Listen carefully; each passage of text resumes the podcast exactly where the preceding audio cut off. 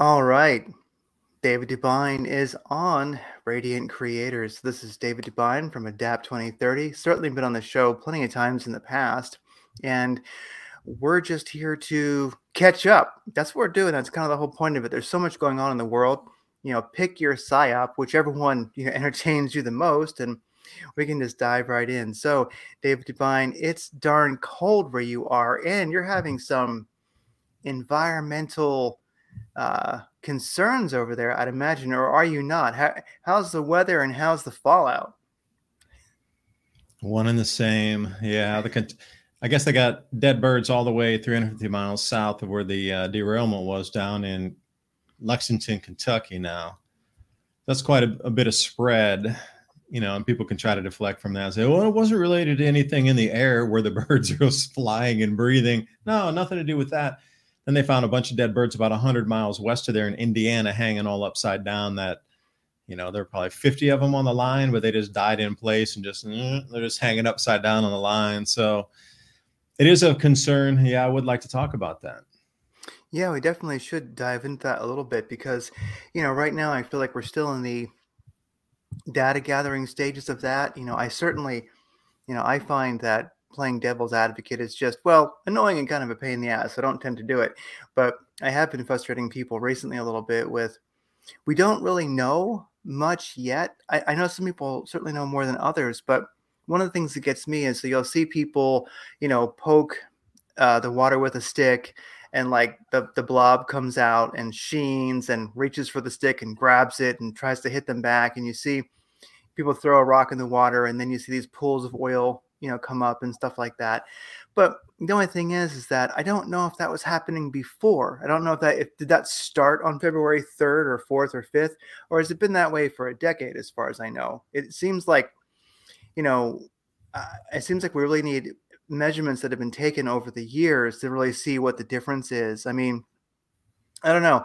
Like i say i i, I just wonder how, what the severity is and and if we really know much yet. We certainly are seeing frothy uh, water going down, coming out of gutters, which is rather disturbing. And it's kind of hard not to correlate to some extent, at least circumstantially, to that chemical fire and such like that, because at least that uh, you can kind of take people's word for it that, well, you know, milk didn't used to come off my roof.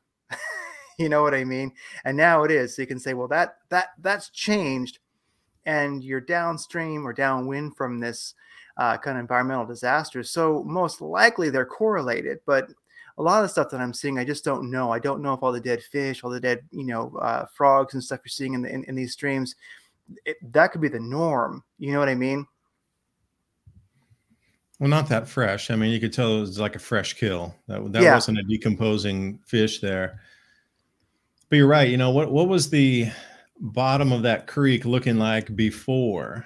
Because mm-hmm. you know as well as I do, up in those areas with the heavy steel industries and the heavy rubber industries and all that, before there was any type of regulation, these same areas, factory towns, have been there for 100 plus years, right? When there was no environmental protection agency. This is before the Superfund cleanup funds. So, really, was it like that before, or was because when you scrape the stick, it comes, it does come up and it does look like oil, but it also you know, is apparently different chemicals that could mix in there that have the there. Now there was some conjecture and talk of there was some oil in the a few of the cars as well that wasn't mm-hmm. considered chemicals, so they tried to split the hair on that one. But usually that oil, as far as I know, I've seen a you know a fair few in my lifetime. So have you. Uh, oil spills in the sea. Mm-hmm. that stuff's usually pretty visible on the top. That chemical sheen was like super thin. That was not oil, in my opinion. That what they did is they scraped off the bottom of that because you know most oils it might have been gasoline that type of thing, but you know generally oil is going to have that real tarry kind of black stuff float on the surface. That's why they use those buoys to mm-hmm. catch it so it can't float away. But this was subsurface, and yeah, I think yeah there would be need to be monitoring pre and post. Now if they could go upstream Yes. And maybe to a different place off the same tributary, but maybe the inflow point of chemicals was around that area 100 years ago or something, 50 years ago, and it still is in the in the uh, waterways there. Yeah, that's one thing I've been trying to find out, but I don't, I haven't yet, is uh, like I don't really know which way the water flows from there. I know that in general you've got the continental divide, so you kind of figure water in general flows east, um, but I don't really know uh, which way the which way the rivers flow and such. And when I was looking at it, it seems like it's a little bit landlocked. So I guess we'll see how that goes. But it must be a lot more for me. I'm here in Arizona where you know in the summer the uh, the the heat and the sun burns off chemical spills, radiation, everything, just pure desolation.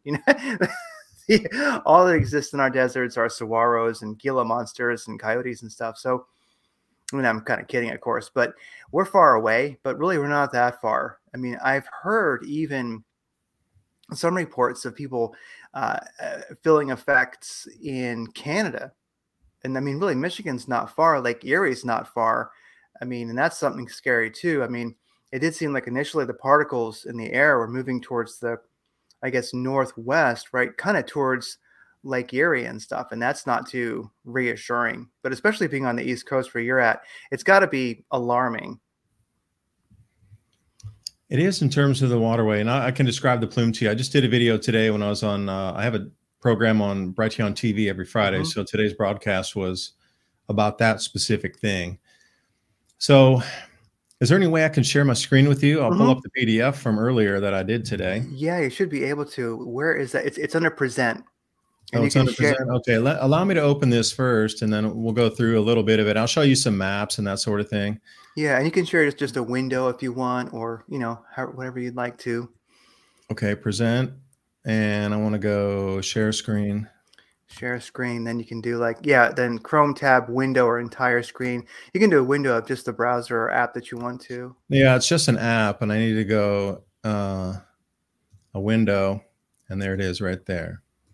And that should go. Now I will do this thing here where I. So let me see if you're able. That's my dog out there. I have a couple okay. dogs. We keep them for security. That's a good thing. Okay, I think we can see it pretty big there. There we go. Does it say mother all mother of all catastrophes mother misspelled of, at the top there? Yes, and the misspelling is very very important because that's, that's misspelling actually adds character to the presentation. Because yeah, that's the real spelling. See, I didn't want to have one catastrophe. I needed de- several, so I had to put the IES on it. Yeah. Come on now. Let me go. Let me go big with the plurals here. Come on. but that's the fire, and it's so apropos that it's behind uh, you know, a farm right there. And yeah. a lot of these are all small farm holders. World record food prices, you know, and then we got the clowns in America telling us that to save money, we need to skip breakfast. Yes. Like yeah. that's not acceptable in today's age in this country that our food prices have risen so high that you're telling people that can't afford it, screw you, get away, go home, whatever. Just don't eat breakfast. Get away from me. This is how societies have fallen throughout history. And Craig, you are a great uh, studier of history yourself, you know that this is how all civilizations end mm. with the very beginnings of this skip food. No, it's the most important thing for humans, except maybe uh, you know water and air. But the leaders of a nation cannot tell their citizens just don't eat. That's not mm-hmm. acceptable it, throughout the time span of 12,000 years. That's unacceptable and it's still unacceptable today.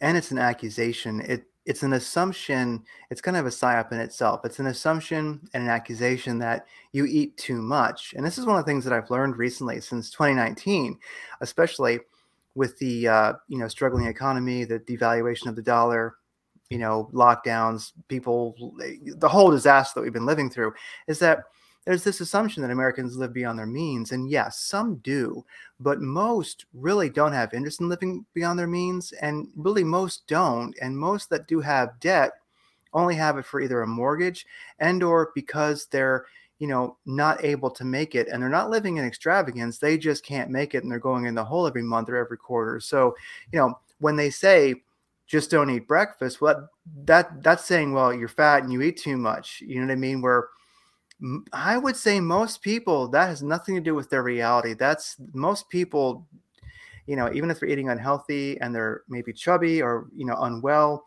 most people don't live that extravagantly, and that's really, like I say, that's a huge psyop in itself, which they laid on us with that statement. Yeah, true. And then you know what's going on in India really baffles me as well like they claim that their grain production is at the record highest level ever, ever in Indian history, ever, the most 323 million tons.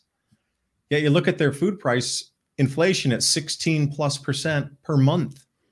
Month? Oh my god. Per month. India. Yeah, that's just the January inflation was 16% on the food. So I'm waiting like wait a second here. How are you having record grain and food production yet your food costs are running at that high? That, that's a something kind of breaks there. And then you know I scrubbed up this chart here. Uh, the Indian national prices for wheat. Well, you you're a, a you know way better than I with the supply demand side on you know valuations of companies and service. I mean, how do you get wheat prices skyrocketing per metric ton this high when they have the record all-time production? You know, something just doesn't sit right with this. The world prices aren't at the all-time record high right now. They were last year. Mm, but this year they're be, not they're not as high as they were up at you know, it's so I just don't get it. India should be fighting deflation, should be the problem if they if they have, you know, an abundance of wheat. Yeah. Yeah. So again, you can see it on all sides. So, you know, what are they telling the Indian citizenry over there? Oh, just don't eat. There's a lot of people mm. over there that exist on just a few dollars a day. You know, that it's a very, you know, stratified society. And there are a lot, a couple hundred million people that are living on just a few dollars a day. If that what happens when they say enough is enough? Yeah. And that and that's the truth. That's one of the things that we're seeing. Um, in I think we're beginning to see that in Europe too, where mm-hmm. with especially with the well, you have the uh, the the GSM, of course, Grand Solar Minimum that you know accounts for a lot of this, but also when you do look at the uh, Ukraine Ukrainian proxy war, kind of like the neoconservatives, neoliberals against organic humans, you might say.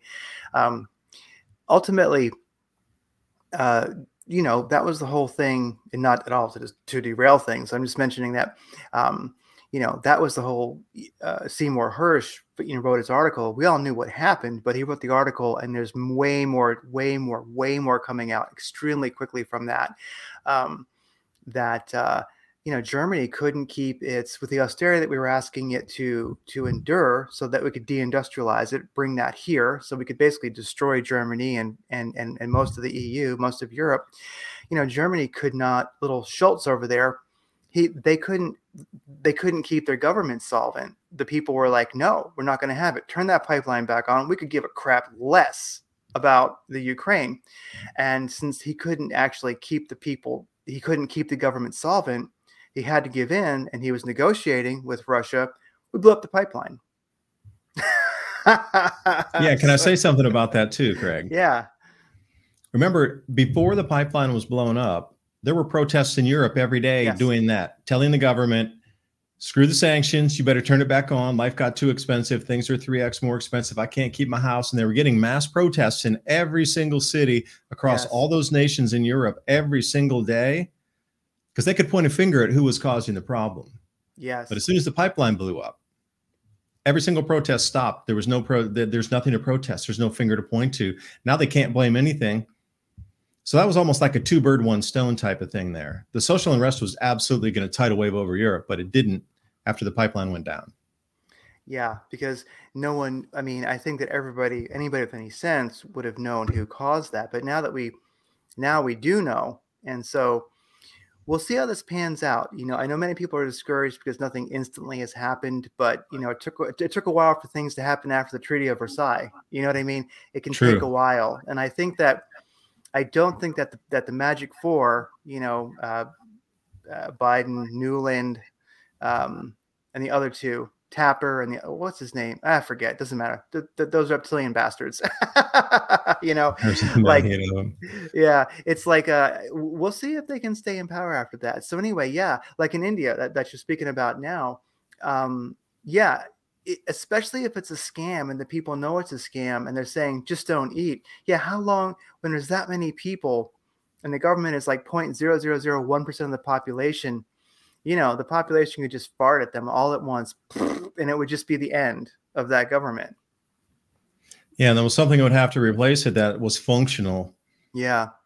And then, you know, this is the excuse that the politician. Well, if you take us all out of power, there'll, no, there'll be nobody that can restructure and know the law enough to to run the government. Oh no, we could scrap all those hundreds of thousands of laws and make it super simple. First is the Ten Commandments out of the Bible. We'll abide by those first, and then you know, like the simple yeah. things of don't break your contract. All right, mm-hmm. don't kill people. we'll remove all the lawyers. We'll remove all the legislation, except down to you know the simplest of things that are allow a society to function Mm-hmm. That's how we would do it. And then start back at the very basic forms again of common sense and rule of law and the most basic common sense. Wait, you promised you would deliver that to him. You didn't. Okay, you got to pay him money or her, the trader, right? Yeah. I mean, ultimately, if you look at, yeah, I mean, if you let look me go back the, into this screen share for a second here and uh, let's look at it. Yeah, let me kick it back on again. It all worked in the past. It could work even easier with technology today you know? Oh yeah. And the simpler is the better. You know we need to go back to the base. There's too much you know law litigation. And that's the way the politicians always like deem themselves necessary because they understand the legalese speak. You know a lot of them came from uh you know type of legalese backgrounds and that sort of thing. But take a look at these i hope you can see this clearly. Like the it. right picture looks like a volcanic eruption for me but that's actually the fire that they lit up there. Now they mm they purposely lit these chemicals on fire because it was going to take too long to transfer them from one car into a, haz- a hazardous materials vehicle and then move it out. So the expediency to keep one of these main trunk rail hubs open in America as a thoroughfare was going to start taking billions off the economy every day if that uh, set of rail lines was not open.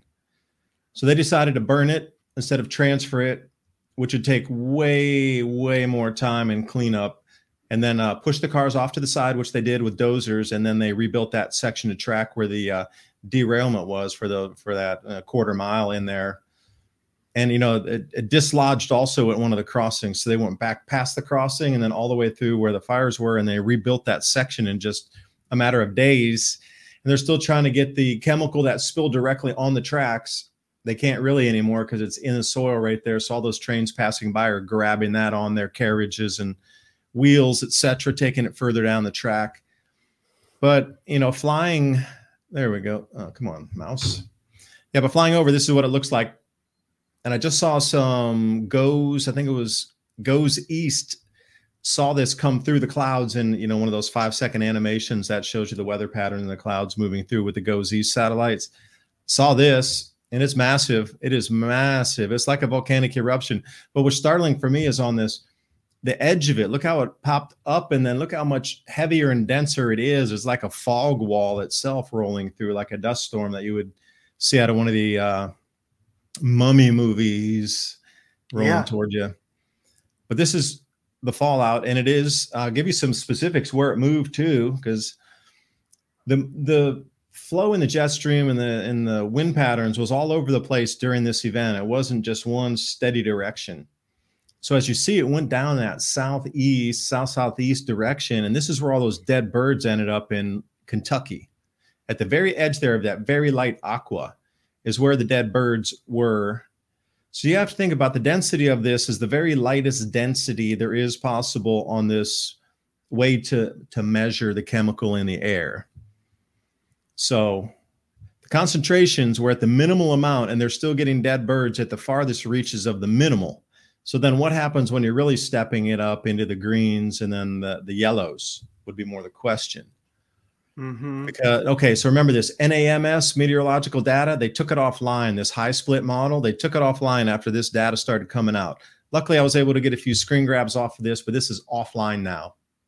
Wow. Whoever was really? out there took it down. Yeah, this are the last snaps off of the HYSPLIT, high split. The black is the densest of the smoke column coming off of there and you can see the altitude on AGL on how many meters that is. So 500 meters for those of you in the States is 15,000 feet. So that line there, a, a, a large amount of it stayed around 10,000 feet or under, which is definitely raining out in terms of anytime it rains, this stuff's coming down. Uh, the blue poked through 15,000 feet, and the uh, aquas is somewhere around 18 and 19,000 feet. And you'll see that headed over the major crop growing zones of southern Ontario, which is the main corn belt, at least one of them, sandwiched between the Great Lakes down there. in terms of corn, Ontario corn production, that's one of their main regions to produce. Uh, in, in addition, Ontario is a massive, massive agricultural uh, production area there in Canada. And then you see where it's spilled out over Pennsylvania. The largest mm-hmm. amount of Amish are there, and then over the farm fields in Ohio. So this is the trajectory of it. And then they've taken this since down offline. So you couldn't follow the plume to see where it was moving. Because I assure you that even though that spread, as soon as the wind pattern moves, it's going to go over New York City, or if it bends back south southwest, it'll head down toward Maryland. Like this is mm-hmm. not, it's so dense, it's moving very slow in the air. And here's another thing that might shock you, car fans 70 miles uh, southeast of the chemical spill. Apparently, this driver was driving through a rainstorm, and this is what happened to the car with all the chemical in it. Look, it ate the bumper or the side mirror away in the plastic. Okay, I I don't see the screen. Did, did I? I see the last image there. I see the uh the the smoke cloud. Did did you change to another slide? I did. Oh, okay. I don't, I don't see it. Let's see. Yeah, it changed from the trajectory of the HYSPLIT model. Okay, I don't see the car picture. Let's see. What do we? I see like your slides on the left, and then I see the picture on the right but I don't see the advance. I, I don't see it. Nothing's changing when you're going forward. Are you seeing? Uh, did you see the black and blue modeling on the HYSPLIT? I was thinking that was on the a picture on the left, but maybe it wasn't. I think you were looking at something else. Let's see. Well, I don't know why that's not advancing. Yeah, I don't either. Hmm. So well, why don't I stop sharing and then I'll come back in again? Yeah, come back in again. Did you see the models of the actual spread of the uh, now that I now, now I realize I there we are. Yeah, I, I thought I, I thought I had seen it, but I I realized now I, I, I wasn't seeing it. Oh, you weren't. well, that yeah, hurt. I, I thought it was. Uh, no, I saw it, but I didn't. I, I, I thought I was seeing it on the left. I, I see the, I see the small pictures. Like I see the small pictures on the left, but I only see the first big one on the right. That that should be expanding out. So let's try it again. All right, there we go. See now, yeah, I, I could see this picture in the middle, the NOAA HYSPLIT model. I saw yeah. it on, on the left, and I figured you just wanted us to squint. I didn't. but, no, you don't okay. need to squint. So and here's so, the next stream of. Yeah. So this is just somebody driving through a rainstorm, like you drive through the rain, but all the chemicals in the rain, and look at the damage it did to the car. That's permanent damage on the paint. The the plastic's been eaten away, literally eaten away. And I still see the uh, NOAA HYSPLIT model. So you probably have to like advance, then unshare and share, I guess, or something like that. Oh, that's crazy. What do you see now? I just see the uh, NOAA HYSPLIT model. Why is that? Oh, now I see it. Uh, well, ne- now I see a document with some redacted info. Okay. Go go up one. That now it's working. Now okay, it's working. Still, okay. Still so, on the. So Stu okay, Peters. You now I see Stu Peters, Ohio. This is what's happening to cars after driving through spurts of rain, 70 miles southeast of the East Palestine incident. So those and see, I have seen this before. See, that is what people see in their gutters coming off their roofs. And when and when it's coming out of gutter, it gets frothy, like like like frothy milk, basically. Like chalky, frothy water. Yeah.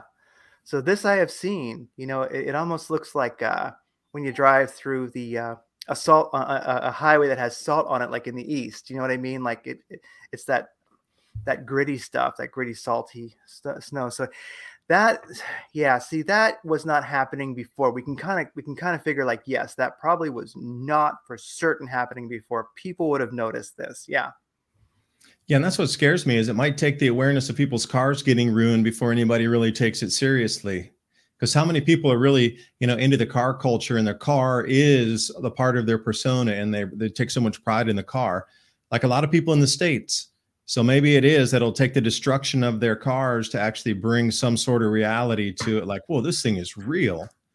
Mm-hmm. That's scary. The way that that kind of level of awareness that that red pilling needs to happen, where your car falls apart and the plastic melts off because of the rain you're driving through. Yeah, it's like it's raining dead birds. Don't notice when it's my car. What the f, dude? Yeah, you cracked my windshield. What cracked my windshield? This is bullshit. no, that's bird shit. yeah, that's bird shit. You know. And now, do you see the uh, do you see the sheet of paper document? Uh, I not yet. Huh. Whatever you did last time that actually made it uh, advance worked. So let's see. Now I see the back of the car. Okay, now I see the paper. Okay.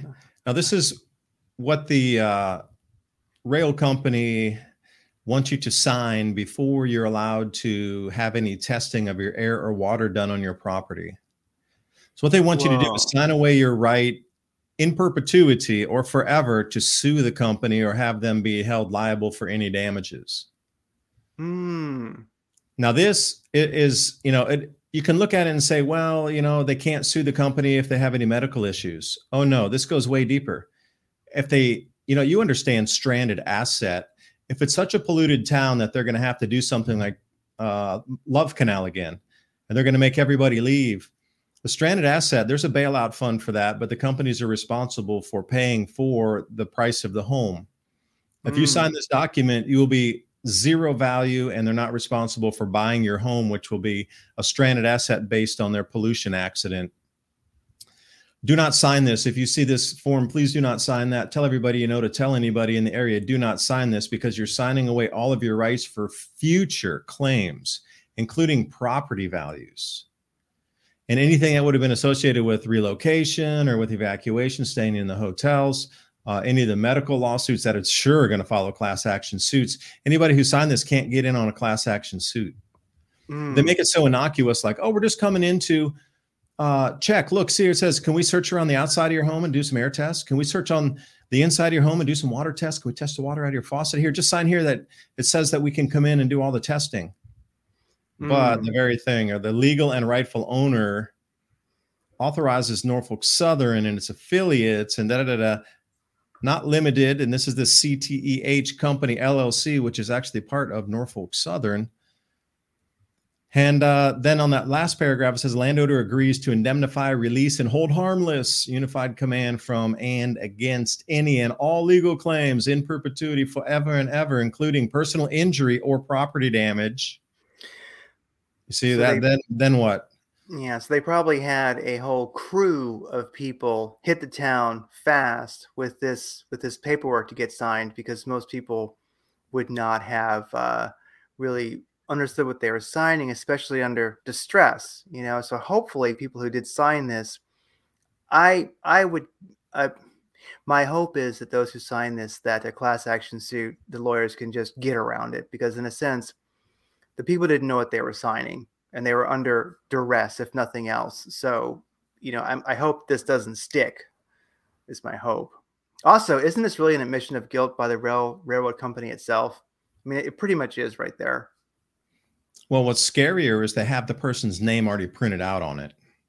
Hmm They knew where to go. They had all. they the knew exactly where to go. They probably got Yep. a full town registry through the post office or whatever, printed all these things out with individual names on them, with the addresses on, and just went door to door. Oh, you're Caitlin. Here, sign this.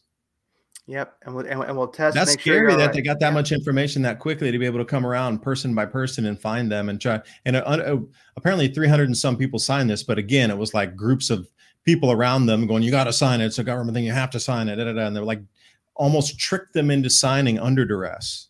So I, d- I hope that don't- doesn't stand in court either, because that's just slimy business right here. Talk about slimy. You're looking at it. Norfolk Yeah. Southern might be built out of steel, but they're slimy.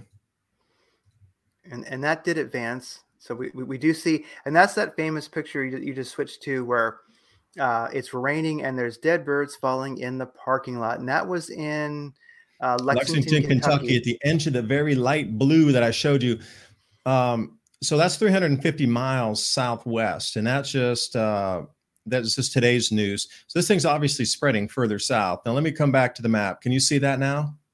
I Do you see the light aqua blue map? I don't see the map. Nope. Okay, here now I do. Now I do. Whatever you do with that, whatever, whenever you do that, it does work. So yeah, okay, but I don't know if you can there. see it full screen on mine, or if I have to keep having to go back to the full screen again. Um, I we see it the uh, the NOAA a HYSPLIT model. It it's Mhm. big enough to to understand what we're seeing. You know. Okay, but you see where the aqua blue is at the far Yeah. reaches where it says 38, which is the 38th uh, parallel, right? 38 degrees north. And then it's a demarcated on the map here. So it's 80 degrees east, 39 degrees uh, north latitude, or west, I should say, excuse me. I was looking at a bunch of South American maps and South African maps today. So this light blue here, you'll see how far it's come down into Virginia. That's a far far away that is killing the birds. Yep. And that's at the very small, you have to realize, don't get me wrong, this is the very smallest measurable amount that they have of that chemical in the atmosphere. If it goes any lower, they can't measure it. That's just the lowest measurements, and it's killing birds 350 miles away. So, where does that leave somebody closer to it, like within 50 miles? And yeah, and there was that lady who she was 10 miles away, I believe, and all of her chickens got wiped out. Right. Well, there's millions of dead animals around. There was somebody else who had a, an exotic, uh, they had a large piece of property and they had an exotic animal collection and all their tigers and everything died up there too. Big, massive, you know, we consider African animals died, zoos, these sort of thing. There, there's a lot of uh, things you're not seeing. The animal kill off is just stupendous. And we're not seeing that. And the thing that I wonder is okay, when the actual air on the ground was smoky, you could say, you know, that mm-hmm. seems to be what, what wiped the animals out, or maybe the, the rain or uh, whatever, whatever, whatever wiped them out. You know, how close to death are people? I mean, if that was the case, because it seems like I mean, the people returned, they didn't drop dead, so the initial toxicity must be, you know, gone. But that's only the toxicity that will make you drop dead on the spot. That's not the toxicity that'll kill you three weeks later. Yeah, so we don't know. Well, think about too. It's it's wintertime, so there's not really a lot of wildlife and insect life out there. Can you imagine if it was the middle of the summer and this happened, and you know, just everything went silent because it got all killed off by the toxins? Can you imagine if oh, every insect went there's silent, no all the birds went silent in the middle of summer? That would be spooky. Ooh, but right now, no there's really not as much life, so you can't again compare apple to an apple on that. Yeah, there's no crickets, there's no lightning bugs. All of a sudden, in the middle of the summer, you would know something is wrong. You know? Yeah, right. Yeah, they they find their first dead Sasquatches, you know. uh huh. maybe. Yeah, maybe. Okay. Yeah. Speaking of spooky stuff, why don't you check out? Do you see the? This person was in Canton. This is the interesting thing. Canton is the opposite direction where the wind flow was. Yeah. So Canton's 45 miles west of the flow. So the air currents are going generally to the east, either to the northeast, the southeast, or east. They're blowing toward New York. But this person's car is 45 miles back to the west of where the accident happened. And the fire was lit off. So how does that occur 45 miles west of the uh, the zone there? That's and again, tough. you notice one thing, it's that chalky white. And I saw that guy boiling the pot of water, and it looked like he was boiling yes. a, a pot of chalk water the guy boil the guy boiling the chalk water, and you've probably seen the the the uh, if not, well, you've probably seen them. Uh, the uh, like I say, the rain from the gutters coming down, which is pretty much. I didn't see that one yet, but I'm sure yeah. I'll stumble upon it. Yeah, I'll, I'll, send it to you afterwards. But it, it's exactly as you would expect. It looks like somebody's, you know, pouring uh, water with milk in it out of a gutter, and it's frothy. It's, yeah, and and like you said, he goes, um, "This has never happened before." Um, I forget where where he was from the incident, but yeah, it was noticeable. There's no way that's not a big deal yeah. Another big a big deal is for like you and I, Craig, we've we've talked many a times about getting off centralized delivery systems and being able to grow your own food as being paramount to surviving through and thriving during these times. Well, even you as a home gardener, you wouldn't be able to plant into the soil. It would be so contaminated that your yeah. ability or even opportunity to grow veg is totally gone. I don't care if you have the seeds or not. You're not going to want to uptake that into your food and then ingest it in your body. That's just a no-no. Mm-hmm. But this dot on the map here, are you seeing the the green map? Says I'm Amish population. It. Yeah. It's the highest density of Amish population anywhere in the United States that all that smoke rolled over their properties and fields. And Amish have been, well, I'm sure people listening know this, but you know, Amish have been, you know, beyond organic for what, at least 300 years. Mm-hmm. I mean, and so and they're the ones who brought us homeschooling. It was their legal cases, you know, for religious freedom that allowed homeschooling to exist. They basically, you know, beat the state, the, the federal government. The Supreme Court said, you know, they won that they won in a case that went to the Supreme Court, I believe. So, and then also, I do believe they've been in, involved in litigation that you know to uh, preserve the individual's right to farm on their own property, which I know sounds absurd, but we know the government, we know that the, the the beast does not want us to do that. So they it's funny how vindictive all these things are because anyone who knows the Amish knows. I mean, Pennsylvania and uh, what Ohio just just left of it or west of it, that's like Amish land. I mean, that's really so deep Amish. You have so much rural communities, and uh, to bomb that with toxicity, you're they're destroying biodiversity. You know, uh, m- microbiomes in the soil that probably exist nowhere else in this country. Yeah. Yeah, they've been regenerative for uh, you know a century. Yeah.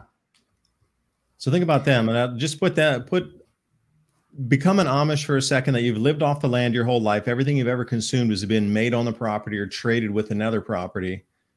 And suddenly you have to go into a Western supermarket to buy all your food because your soil's too contaminated to grow your own food. Like put that in perspective for a second.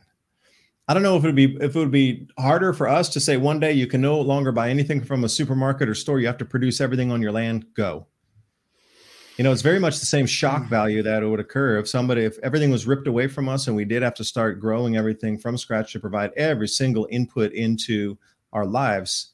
It would be just as much of a shock as them getting the land ripped away, where they have to rely then on the supply chain.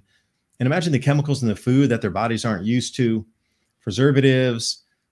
It, it would make them sick. They'd all get sick from eating the food. You know, I really have tried to change my diet coming back to the States because when I first got here, there's something weird in the food here that just gets you. I don't need to like. I, I, there's something weird in the food here. I'm just going to say, coming. I yes. lived in uh, over in Asia for you know a better part of two decades, off and on. I was eating a very different diet. Well, not really. You know, different kind of carbohydrates coming in with a lot of fresh vegetables and some meat. I mean, we drink beers all the time, and, and here I'd have one beer and like you know explode into like a, a pill boy over here, you know, like a doughboy or something. The food really there's something in it here that's very different to make you gain weight in comparison yeah. to you know i'm on a farm i'm doing way kind of all crazy ex- exercises and walking with heavy stuff and lifting things that but still to gain weight when you're working like that like in asia you'd be losing weight because i don't know there's something in the fat food here but long story like the amish coming off of 100% clean diet jumping into our western diet with all the preservatives they're going to get sick yeah, they're going to get sick. And, you know, having grown up on the Pennsylvania, Pennsylvania, Delaware border, you know, I was, there was Amish carts going by all the time, you know, mm-hmm. and, um, and I've been back, you know, since then many times. And, you know, what people who aren't familiar with the Amish, if you're not familiar with them, that's just fine because they only exist, you know, in concentrated areas here and there. But, you know, that would that would take their dignity from them. They're not completely unworldly. I mean, they do know what's going on in the world, some more than others, but uh, they all have a choice to leave at a certain time where they get to like go explore the world for a year or something like that and see if they want to come back or not. But if you look at, uh, you know, most come back by choice and it's a unique lifestyle and uh, it's strange if you go and visit, you know, but yet they do it. They like it. No one's forcing them to continue. Uh, and it's a, yeah, to, to, to destroy their land that they need to live. It's just like, honestly, it's like the Native Americans. It's like killing the buffalo. You know, you're you're taking this deep aspect of their dignity and their identity and how they live, and right now they're financially secure because of you know family land that's been passed down forever but um, if all of a sudden they need money to, you know, buy everything on Amazon Prime, you know, and start going to the supermarket, I don't think that they, they, they don't have a financial infrastructure for that, as far as I know. It's cash yeah. only. And at least the Amish farms around here, they're minimum 500 acres and 200 people live on there. So, however many families that would entail you know, they would have to sell off part of that, or I'm just worried about people being forced off their farmland. I think I have a couple. Uh, let me let me kick this back yeah. on here for you a second. I had some numbers on what the percentages were of the landholders in Ohio. Oh, here Definitely. it is. It was the very next slide. There you go. So if you look at Ohio, they have 75,000 farms, but most of them are small family farms, 500 acres or under. And you might go, 500 acres, that's huge. For a farm, that's not really, and that's even on the large end out here. You know, you go some of these farms that are out in Kansas, they're 100,000 acres. That one mm-hmm. farm, mechanized. You know, they go miles before they even turn the equipment around once. Uh, somebody was telling me that Trades Ag that when they originally, this is back probably like the 1980s. Oh, there's a great movie, King Corn, King like a K I N G, Corn. You got to watch that movie. They talked about the same thing. When the agribusiness would come in, they would buy an old family's full tract of, you know, 50, 100, 200 acres or whatever. The first thing they do was, was rip down the old farmhouse because it would make them turn the tractors more. So they went through and actively ripped down all the homes around the areas and anything, grain storage silos, anything. They just scraped to the ground. So those so the tractors could go through with their massive amounts mm-hmm. of discs without ever having to turn the tractor around because every time they had to turn, it cost them money. So King Corn, that's a great movie to watch. But you got to realize that almost all these farms are real small holder 20, 50, 100, 150 200 and even and then the large ones at five. Uh, the farmers won't want to leave out of here either. I'm just going to say i'm going to state something knowing and living in a farm community for a little while now they're not leaving. Like you said they're in five generations three generations six generations deep on the land. The money doesn't mean anything you got to understand there's some things in life that are you they're so valuable that you can't put a price on it where the dollar value means zero literally and to have them get off their family's land that they've been there for 150 years, 120 years, they're just going to say no. Now, could they be forcefully relocated and forcefully evicted? Well, then we come into some nefarious agenda 2021, 2030, whatever it is. Will there be those corridors of no human habitation? Now, perhaps I'm going to go on the deep end here and say perhaps this would be a test run to see how easy it would be to remove farmers and the Amish, which are two of the most staunch, hardy groups that would be like, get off my land. We're not leaving to test it on the most hardy of the people first versus going into a city, which would be almost everybody would say yes to leave. It's not my apartment. I don't care. Give me the money. I'm out of here. Versus having a family farm that you've been on, uh, you know, since yeah. you remember your grandfather as a little kid and he was still owning the same land. You know, I, yeah. I just really nothing surprises me anymore. But these statistics are pretty interesting. So think about this area. Where do you get cheese from? Craig, this is a pop up question. I guess this is a common sense question, one of those man on the street uh, interviews. Craig, where does cheese come from? I couldn't have told you, but the uh, slide here says first in production of Swiss cheese.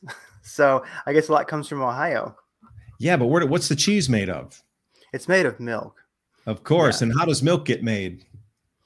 Uh, well, there's these cows. There, there's these walking vegetables that make milk. Right. And imagine what the cows are eating off of the ground to produce that milk. Oh, uh, uh, uh, dusted grass with uh, oh contaminated of... dusted grass. The cows are yeah. going to love it. It's going to be like a new herb for them. They're going to have a new spice on the grass. They're going to love it. It's like powdered milk on the grass. It's oh, great. Oh, totally. yeah. So that's a big deal. That's a big deal. That's not good at that all. That is a huge one. Like nobody's thinking about the cattle industry or the dairy industry on how much this affects them like they're not going to be able to graze their herds or they're you know you get you get that right they're not going to be able to put cow on grass it's going to go strictly to 100% feedlot where they're going to bring that silage in there that feed whatever or they're not yeah and that's one of the things that i throw in there real quick is that it's one of the huge agenda 2030 things is is ultimately um just well i believe it's one of the it, it's destroy the sense of place and that's one of the big things that you'll see with the um you know, there, there's neoconservatives, there's neoliberal, but neoliberals more the way this one leans towards. But it's basically like one of the things that America is lacking, one of the things that it's suffering from is a sense of place, you know, state identity. And so, in a sense, to say that we are Amish in Ohio and Pennsylvania, to say like we are, you know, farmers of many generations in, in Tennessee, that is kryptonite to the globalists. That is like one of their number one things next to disarming us that is one of the number one things that they just absolutely just have disdain for and want to destroy. And not to pick on Californians, but really, Eh, they're like a they're like they're worse than locusts when they show up to your state. They go, "We need to make this state California. We need to, to destroy a sense of place and turn it all into like a great big strip mall." And we don't like open carry. We don't like guns. We don't like public lands. We don't like farming. We don't like cows. We don't like, you know, all we like is frigging like a perfect subdivision and leaf blowers. That's all we like. If the world, you know, don't mess that up for us. Don't, you know, I got to have my Tesla, my charging station, or else this place is not civilized. And I'm all about destroying it. Bring it on, George Soros. Come on. Klaus Schwab, save us, you know. Anyway, sorry for the rant. But yeah, I mean, it just triggers me in a sense triggered you know because really what you're talking about is destroying a sense of place and identity within this country within a state that and it's just it's very heartbreaking to see that that that might be one of the number one globalist targets right now is to destroy a sense of place all state sovereignty all state identity destroyed even down to the amish and how much more ruthless and psychopathic can you be? Yeah you forgot the uh, Starbucks drive-through right next to the Tesla charging station. Yeah, you know, if, if they actually had like drive-through Starbucks Tesla charging stations, that'd be so awesome. I would definitely get my non-pat my my non-fat frappuccino double shot right then, and you know. would you drink the milk from Ohio? I would sell out for a Tesla charging station at the Starbucks. I mean, drinking fresh milk from Ohio. Yeah, well, fresh milk comes from the sky now. Sicko. Yeah, so you have to really imagine that that what we know is uh, the the uh, the dairy production and the milk production in that area is going to be greatly affected. Now notice that. What do I see? Second in egg production. Oh, okay. All right, eggs are probably going to hit what ten or twelve dollars a dozen, and then third in tomatoes and pumpkins. Now that that's a huge thing too. But tomatoes are really easy to grow, and I might add uh, if you're going to do tomatoes, just after me experimenting for many years, cherry tomatoes, the little small round mm-hmm. ones that it could be yellow cherry, could be sweet, sugar sweet. I don't know. There's a huge amount of cherry tomatoes, chocolate. The small round ones, you're going to get the most bang for your buck. You're going to get less rot. You're going to be able to uh, harvest every day, and you're going to get it before the birds. And they, uh, trust me, these cherry tomatoes are the way to go the little hmm. round ones, not the big ones, not the Roma, but the small round one. They're just classified as cherry tomatoes. It covers the whole range of them. But you can grow that pretty easily. Pumpkins, not so much. But again, the pumpkins are going to be on ground when they do that. So you have to think about pumpkin skins are going to be uptaking the chemical as well as the uh, the roots and the whatever else. And then the bell peppers, okay, sweet corn. Now you got to understand, corn is a massive, massive feeder. They have to put more uh, fertilizer on corn than any other crop except sorghum, which is part of the corn family. Now that's going to uptake everything through the roots. So corn is going to uptake that toxic material much faster than, let's say, wheat would. So again, when it comes into your corn, you're going to want to nibble on a bunch of corn ears that have chalky paste and you know sort of vinyl chloride in them. I wonder what the I guess the ears will be extra crunchy corn will be extra crunchy. You can cut it off easier, I guess. Cucumbers and then chickens, eighth in chickens, second in egg production. So where does that leave us with uh you know the amount of let me see, I'm coming back to you. How does that leave us then with the food prices moving forward? Just knowing that little factoid there, right there. And that's a big it's yeah, definitely it's gonna be inflationary for sure, but also just outright just shortages. I mean, I've been surprised where um the supply chain here in Arizona has not been that bad. Um, I was in California for a while and actually was doing pretty pretty good there. But here, we're starting to see like Trader Joe's not have uh, Kerrygold butter, which I know is imported, but at times uh, supermarkets not having eggs, and that's like right now. Egg prices are on the way up, and oftentimes there's not the variety that you'd expect. And uh, you know, I would say that I tend to buy the the pasture raised, you know, uh, eggs and such like that. And so that supply chain is a little bit one off, you know. But going to the regular grocery stores, yeah, it's we're already having egg shortages and, and the prices, whether you buy the fancy eggs or whether you buy the uh, cheap ass eggs, you know, they're they are going up. And one thing about the pumpkins is of course there's pumpkins but of course along with there that you've got all squash and you have winter squash and such like that now i know that they grow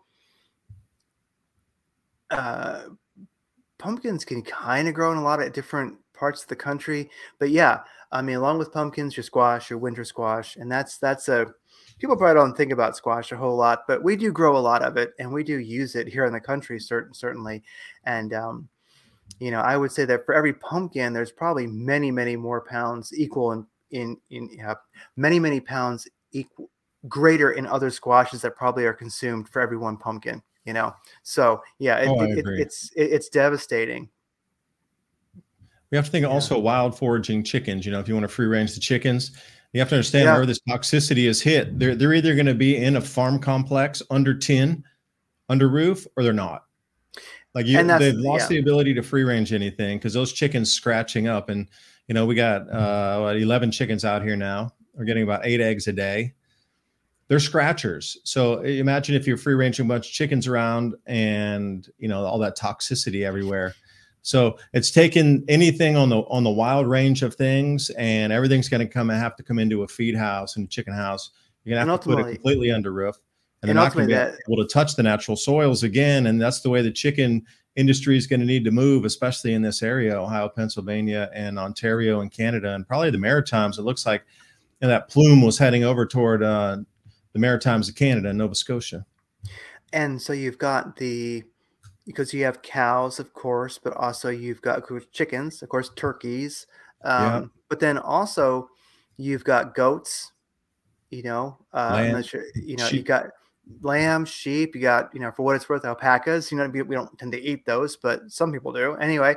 Um, but but they certainly exist out there. But also, of course, all your deer, all of your um, uh, elk, all of your diff- different big cats out there, all of your killed coyotes. off the entire ecosystem. Can you imagine that? They've been trying to take away the foods for the survivors of people who knew how to wild forage and hunt.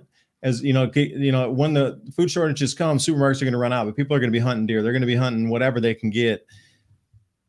And you're taking out that whole thing of all the people who are ready to prep to get out there to go hunting to su- supplement their food supplies and get off the system. You just wipe that completely out. They're back on the system again and then you get into um, I think I think it's I've heard you mention before. I know I've seen it several places, but the one things that don't die in these bad situations are wolves. You know, they'll just start eating people. So you're gonna get these big ass wolf packs that just start, you know, eating alligators, people, whatever. You know, so yeah, that's really strange because people oftentimes think, well, I'll just go hunt, and I just laugh my ass off because I'm like, I'll tell you what, I do hunt. If you if, you, if you're fat if, if your fat domesticated ass wants to come out with me, bring it. Okay, just try to be quiet. You know, yeah, get your ass up at 3 a.m. to get out there and settle down, be in the stand before everything comes through. Yeah, sure you can hunt. Yeah, you and, I. and did you get all the game cams up and follow the patterns for the last three months to even know where they're at? Oh, sure you can. Yeah, when I hear that, like, yeah, I'm just going to go hunt and I'll just have my rifle and shoot a deer at, you know, half a mile away. I'm like, whatever. I'll find you dead out there in the forest. you know. Anyway, and then I'll just I'll just I'll put you in the crock pot. yeah, like I'm a shotgun to get the deer. Dude, you got yeah. slugs or what do you got? Buckshot or slugs? like, well, I got shotgun shells. yeah. Let me look at that. Let me see. Oh, number six bird shot.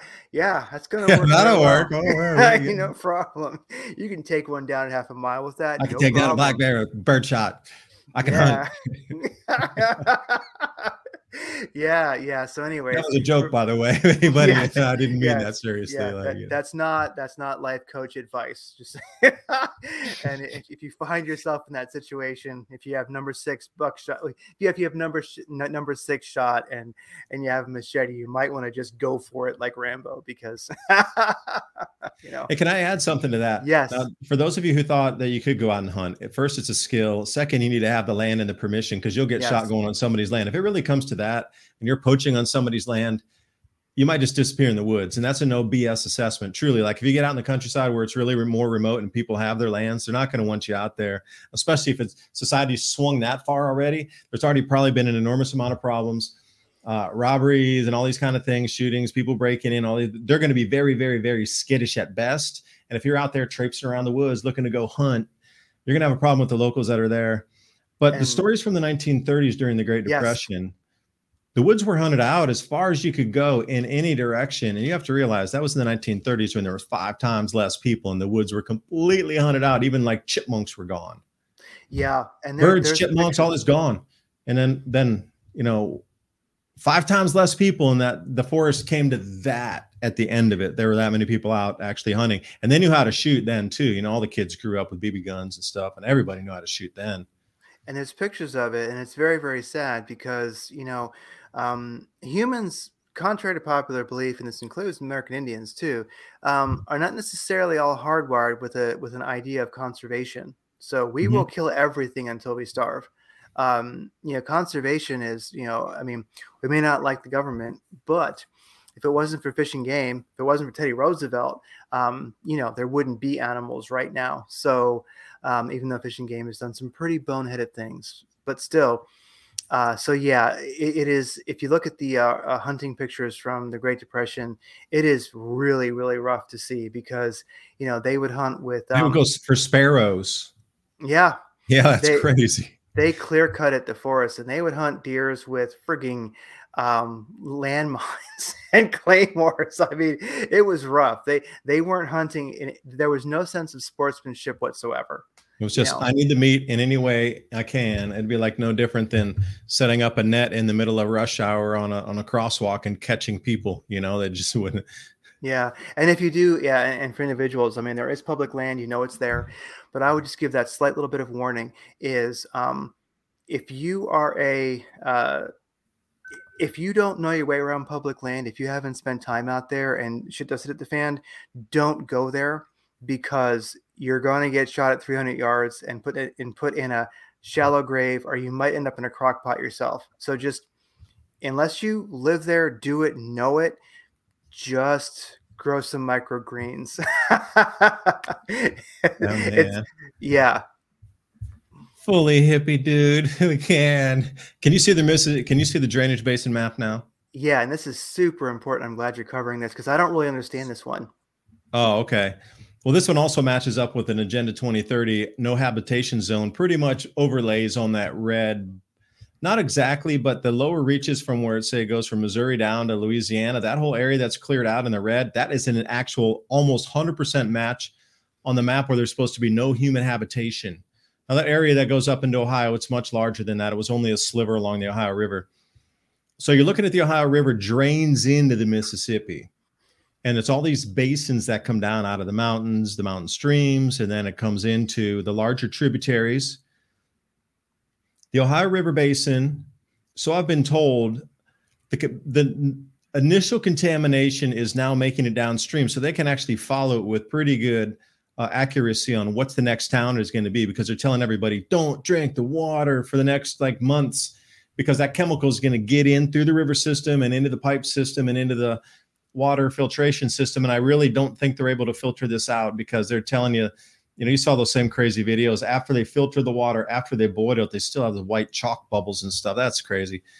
But you can see the tributary, the way it comes down, it passes through Ohio and then it, it skirts southern Indiana. And then it comes down and then it joins the Mississippi.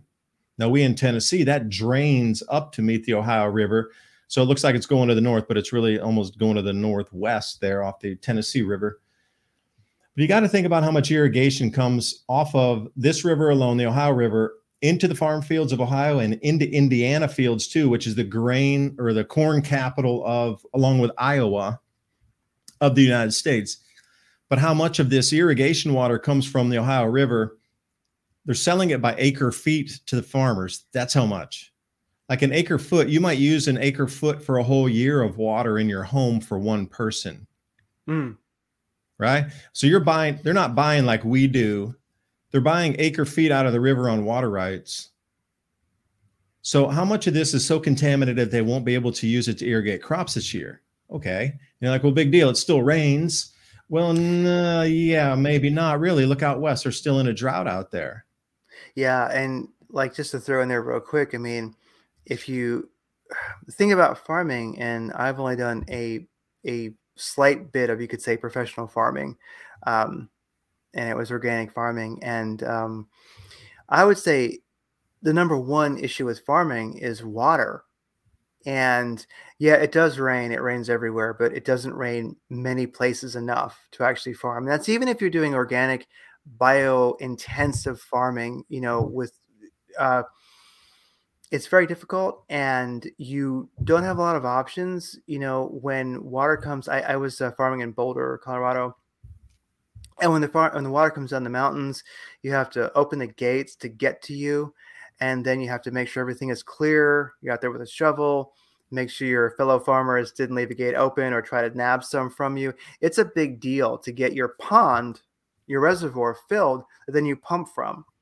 And so, really, it isn't like farmers have a lot of options. And if their options to get water are contaminated, there it's over.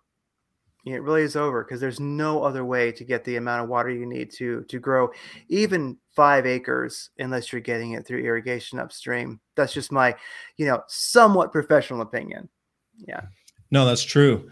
And then you got to think about, you know, 50 miles either side of the river is where they're able to pump through and to. Now, down the Mississippi, it's a little bit wider. Sometimes they can go 100 miles off the Mississippi, depending if it was part of the original TVA projects that they've upgraded and kept functional. They can come more than 100 miles off the Mississippi. So, as you look at this map, remember it's going to be both sides of the river going out 50 miles off there. So 50 miles going up in Indiana, 50 miles down into West Virginia on either side. Follow that river and just draw a 50 mile strip. That's going to be non irrigatable using this water. Now, the whole thing was are the forever chemicals in there registerable, measurable, or are they going to get washed down in one giant event? Now, if they do get washed down in one giant event, look what's at the end of that Mississippi River down there Gulf of Mexico. So remember the Corexit mm. with uh, the BP oil spill. Now you got to wonder what this kind of chemical mix with the Corexit is going to create, what kind of toxic mix, because there's still so much Corexit out there. You know, that was a big cover up here also if anybody didn't know about the BP oil spill and Corexit, the amount of health problems because Corexit was meant to break down oil, molecular bonds of the oil, and take it from a longer chain into a short chain, and then you know that's how the oil would break down. Unfortunately, that stuff on the top of your skin is oil. So people were getting all kind of skin lesions and things because it was meant to. It was meant to break down oil. Well, that's what your body's skin coating is. There's oil all over your skin. Why do you feel greasy at the end of the day? Right, well, that broke down, it Corexit. Now you're having this unknown substance mix with all these carcinogens and mixes of the vinyl chloride mixed with sub-butyls and and a few other things. Uh, what's it going to create once it gets there? Now, first there's going to be the mass fish kill off and shellfish kill off. Like they can't hide it at that point. So far, they can pretty much cover this up. They're trying their best because once we realize that this really could be one of the biggest um, environmental disasters in the United States history. They can't hide it once it gets to the Mississippi. Everything up and down there, when they tell the people don't irrigate, or once it actually gets out into the Gulf of Mexico and starts that mass kill off of everything out there, I mean, how are they going to hide all the fish bubbling up from the bottom of the ocean? See, during the Corexit time, there was a huge amount of dead fish too, but they were trying to stop all the reporters from going down there. So I'm wondering if we'll see something very similar to what they tried to do a media blackout during the uh, Gulf oil spill, the BP oil spill. You know, they were limiting where reporters could go on beaches and what they could do with flying drones, and they wouldn't let let them take boats offshore to really see what was going off, what was going on. Even fishermen that were there, you know, fifth generation fishermen were not allowed to, you know, get out of port with their boats because they didn't want to see anybody to see what was going on. But just think about that blue line encapsulated in the red, not being able to pull water from there to irrigate anywhere in that red circle area. So forget the fish. I wonder how much will die on the Mississippi going down there too. Like how many catfish will get whooped. You know, if a catfish starts, if there's a mass catfish die off, you know that stuff's nasty because catfish can pretty much eat anything. So imagine if there's a mass catfish die off and you get like these, you know, Mississippi River got 100 pound catfish in and they just all floating to the surface. You'd be like, whoa, you wiped out the catfish population. Sheesh. That stuff must be like kryptonite. You know what I mean? And that's so I'm wondering what's going to go on. Yeah, that's rough because a catfish is kind of like a swimming bear. I mean, a bear can get in your garage and like drink your damn 90 weight oil and just you know have a bad day and be fine. I mean you know they're, they're freaking bulletproof. So i mean if you can kill a catfish that's some seriously nuclear stuff. That's nasty. So yeah catfish don't die easy. So and that's the worst thing is when they start floating up. See that's it reminds me of we had here in uh I'll just say I don't I don't like pinpoint it at all, but let's just say in in in the Phoenix area we had um some uh, drainage ditches that got uh, closed for maintenance. They they they get the silt out of them because we live in a massive flash flash flood area. We have to mm-hmm. manage these massive flash floods, which which which is done very well. Um, but they keep carp out there to uh, keep the uh, the the big ditches clean and things like that. There's kind of an ecosystem that that is preserved, and uh, it's one of the few things the government does extremely well, actually. But anyway, when they have to drain the uh, uh, ditches out, which are massive, um, they don't quite get. They try to get the carp out, but they don't get all of them. And so you see some carp flapping around, and you feel like you feel bad, and you're like, man, I, I you know I want to do something about it, but you, you like I go, well, I could with that hunter mindset go down there and just grab a bucket, grab a couple, and eat them. But I'm like, no way, because that is some toxic. Um, those ditches are not cool, you know. So it, it, sucks because by the time they see them, by the time they see those uh, catfish floating, it's kind of the same situation we have here in you know Phoenix area.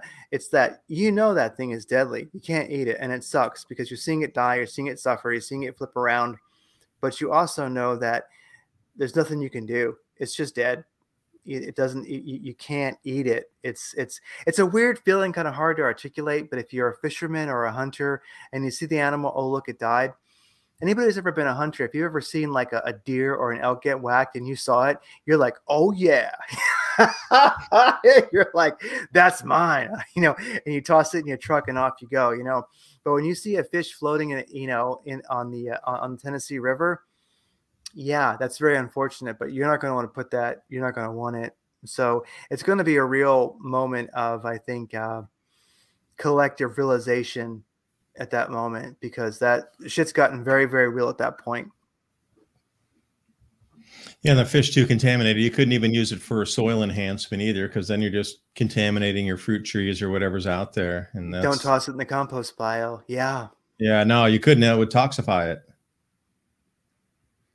Yeah, because you know, if you were gonna, like you're talking about, what if he's, you know, what if a grizzly bear was attacking a moose, but you only had a moose tag? Would you still take the grizzly bear both and just say it was an accidental shot?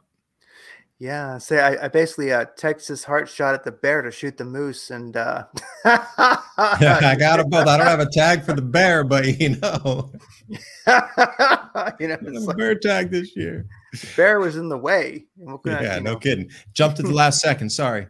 Yeah, it tried. The bear tried to save the uh, the moose at the last second yeah. You know, here's a wild one. Now, when I told you there was a, a fire at this uh, renewable yes. energy company, this is not the same fire. This is a very different one. Just yesterday on the 16th, uh, five acres of plastic processing chemicals at a plastic making facility all caught on fire with the same thing. And guess where? What's directly east of where all this is burning? Massive, massive uh, citrus orchards. Mm. Same, same, but different. Like this chemical composition is going to come all over those orchards. They're going to be rendered useless. And you know the thing about the citrus orchards, they weren't really in good health anyway. They were really damaged after a few of these last hurricanes, so they weren't in the most prime condition. And that's one of the reasons that orange juice is at an all-time record high is from the loss in the citrus crops for two uh, massive hurricanes to come barreling across Florida. But for this to then burn and then cover those same citrus orchards that were trying to heal themselves I don't know. I think we're under attack, man. The way I look, and now this one today is the renewable energy factory that had all these, you know, like lubricants and different kind of solvents and sort of things that they pack these windmills with, and all this stuff's up in flames, and they're telling people to shelter in place too. I need to get a location on that one. But when I look at it, I really I hope everybody can laugh at this uh, graphic here because I really look at the government agencies and the EPA like this. You know, that's all they do. They go out for a quick cursory look yeah. Can you see my cartoon, Craig? I can see it. Everything looks okay here. yeah. Yeah, it's very true. Yeah. And, and, uh, and that's a, and, and we're seeing a lot of articles like that. I mean, I certainly have seen them where, you know, are we under attack? And that's one of the things that, uh, you know, I really can't answer that for people, but definitely it's something that people should ponder. If you start adding it all up, you know, are we under attack? Well, you know, because say everyone has to make up their own mind on that one, but uh, it's definitely something people should ponder. Have your notebook, you know, write down all these things that are happening, and uh, You know, like one thing that gets me is it seems like prior to 2019, buildings had fire suppression. If nothing mm-hmm. else, it was OSHA standards. You really here in America, it's very very hard to make a building that's not you know uh, that doesn't get inspected when it's built, and uh, I worked in construction when I was younger, and it can be very very annoying, of course, you know. Uh, but there's reasons for all these standards and uh, yeah you know government bureaucracy and everything else but truly also when we have earthquakes here in america our buildings don't fall down. There's a reason for that well depending on where they are in the country. And so buildings even if it's a chicken barn the big you know agribusiness chicken barns you know um, they have fire suppression. They have to you you literally can't do business without it and so to me when like that factory that burned that we that you just showed, showed the picture of, that would have had fire suppression. I don't believe for a second that it didn't.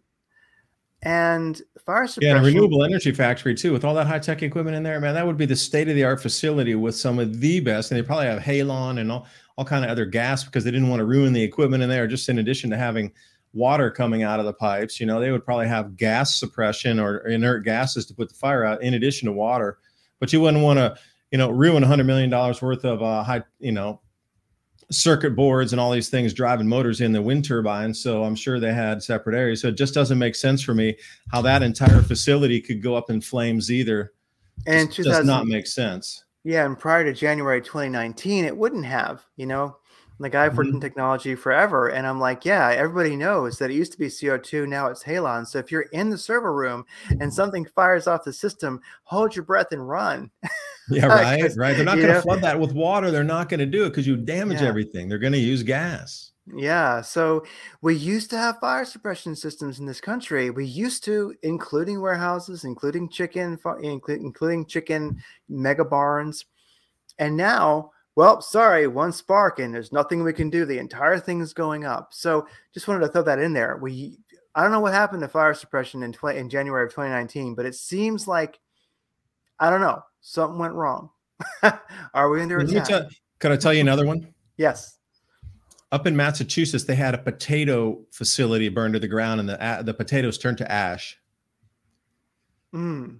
We're talking about hundreds of tons of potatoes in a warehouse or a processing facility that they I don't exactly know. There was a it was called quote unquote a potato processing facility. Burned to the ground completely and all the potatoes turned to ash, as in super dry ash, like you've had a really hot fire that you know at the end of the morning. Uh, yeah, that's, that's, my story. Like, how does potato turn to ash? I saw Sassafras Red there. Hey, thanks for commenting on my channel as well. I uh, see your comments, and yes, I do uh, recognize the name. So thank you for uh, staying yeah, with me all these years.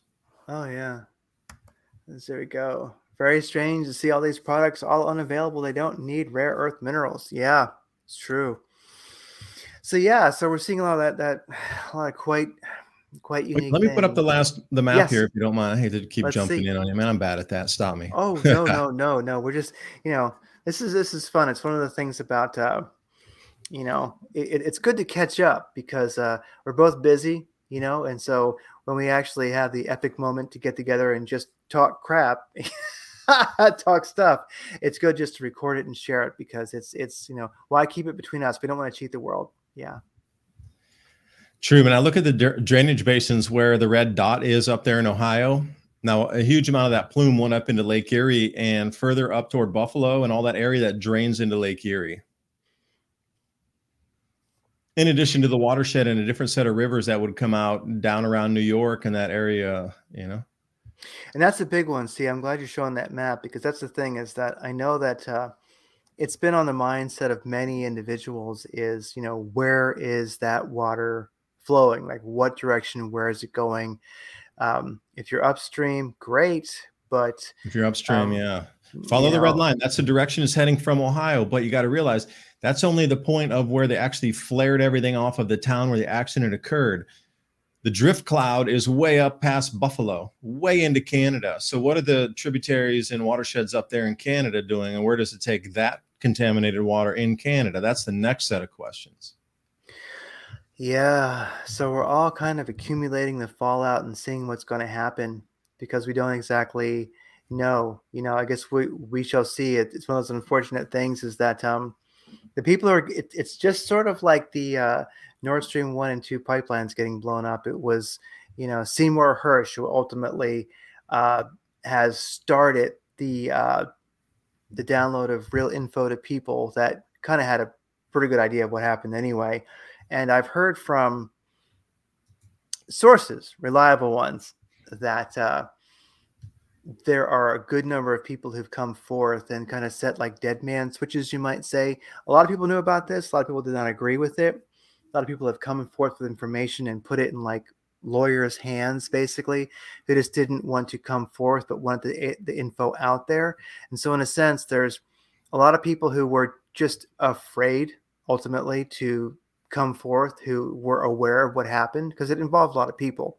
Um, people knew, but now like the Seymour Hersh uh, story is out, there's people who um, have kind of gone from, you know, uh, I want it in my will that this comes out to now maybe I'll come out. So there's a there is a oh, tremendous oh, amount of, of of there's a tremendous amount of info coming out because now that it's blown open, people are like, well, maybe I won't maybe I will take this knowledge that I have and I will just I will just share it, you know, um, through high level legal through high level lawyers and things like that. So this is happening, and uh, so the thing about the situation right now is uh, we'll see how it pans out. You know, we'll see how it pans out because um, right now it is really citizen journalists. I mean, some people, you know, you've got politicians playing their games and such like that, but really you know, we are living in a time that I think is very inspiring of, uh, you know, uh, if this is as bad as we think it might be, it's going to be like you and I and little shows like this and, uh, and citizen journalists because if you think about it that's the only source getting this out. That's the only source getting this out. You know? But it is getting out. That's the thing. Well, that was the thing. The the Twitter world today let all of this trend. Now, if this would have been last year when Elon didn't have control of Twitter, this would have been a suppressed story where you would not have been able to share anything. So the the ability to share information again is really what got the ball rolling on this whole information awareness. Now it's up on the highest echelons of news across the planet, so you can't put it back in the bottle. Genie ain't going back in this time. But what now is trying to cover up is the safety of the water and the air. I agree. You know, with that massive storm front that passed through over the last day or two, it cleaned the air out. So once the fire stopped and the air was all pushed, so yeah, they can with a straight face say, yeah, the air monitoring there is showing clean air. Well, that would make sense because storm front passes through, blowing through at 50 miles an hour. Anything in the air, all the clean air is behind it. I'm just wondering as they test over the next few days, when that starts to percolate back up from the ground again, will it hit their monitors? Because at 50 miles an hour on a two day rainstorm, you can clear pretty much anything out for a bit. But then after that, at what point does that fresh air, you know, intrusion wall of fresh air stop and then things get still again and then the air monitoring quality will change. In the water, they keep telling everybody, "Oh, it's it's uh the water's clean. You can drink the water. You can drink the water. Don't drink your well water, but you can drink the city water. And I almost laughed at myself. Are you kidding me? The well water is going to be the cleanest thing, especially if you're pulling it from like 150, 200 feet down. That's not contaminated at the surface yet. It'll take about 20 years to get down there. But for the point of these EPA officials to come out and say, don't drink any of the well water, it's all bad. Only drink the city water are you guys insane?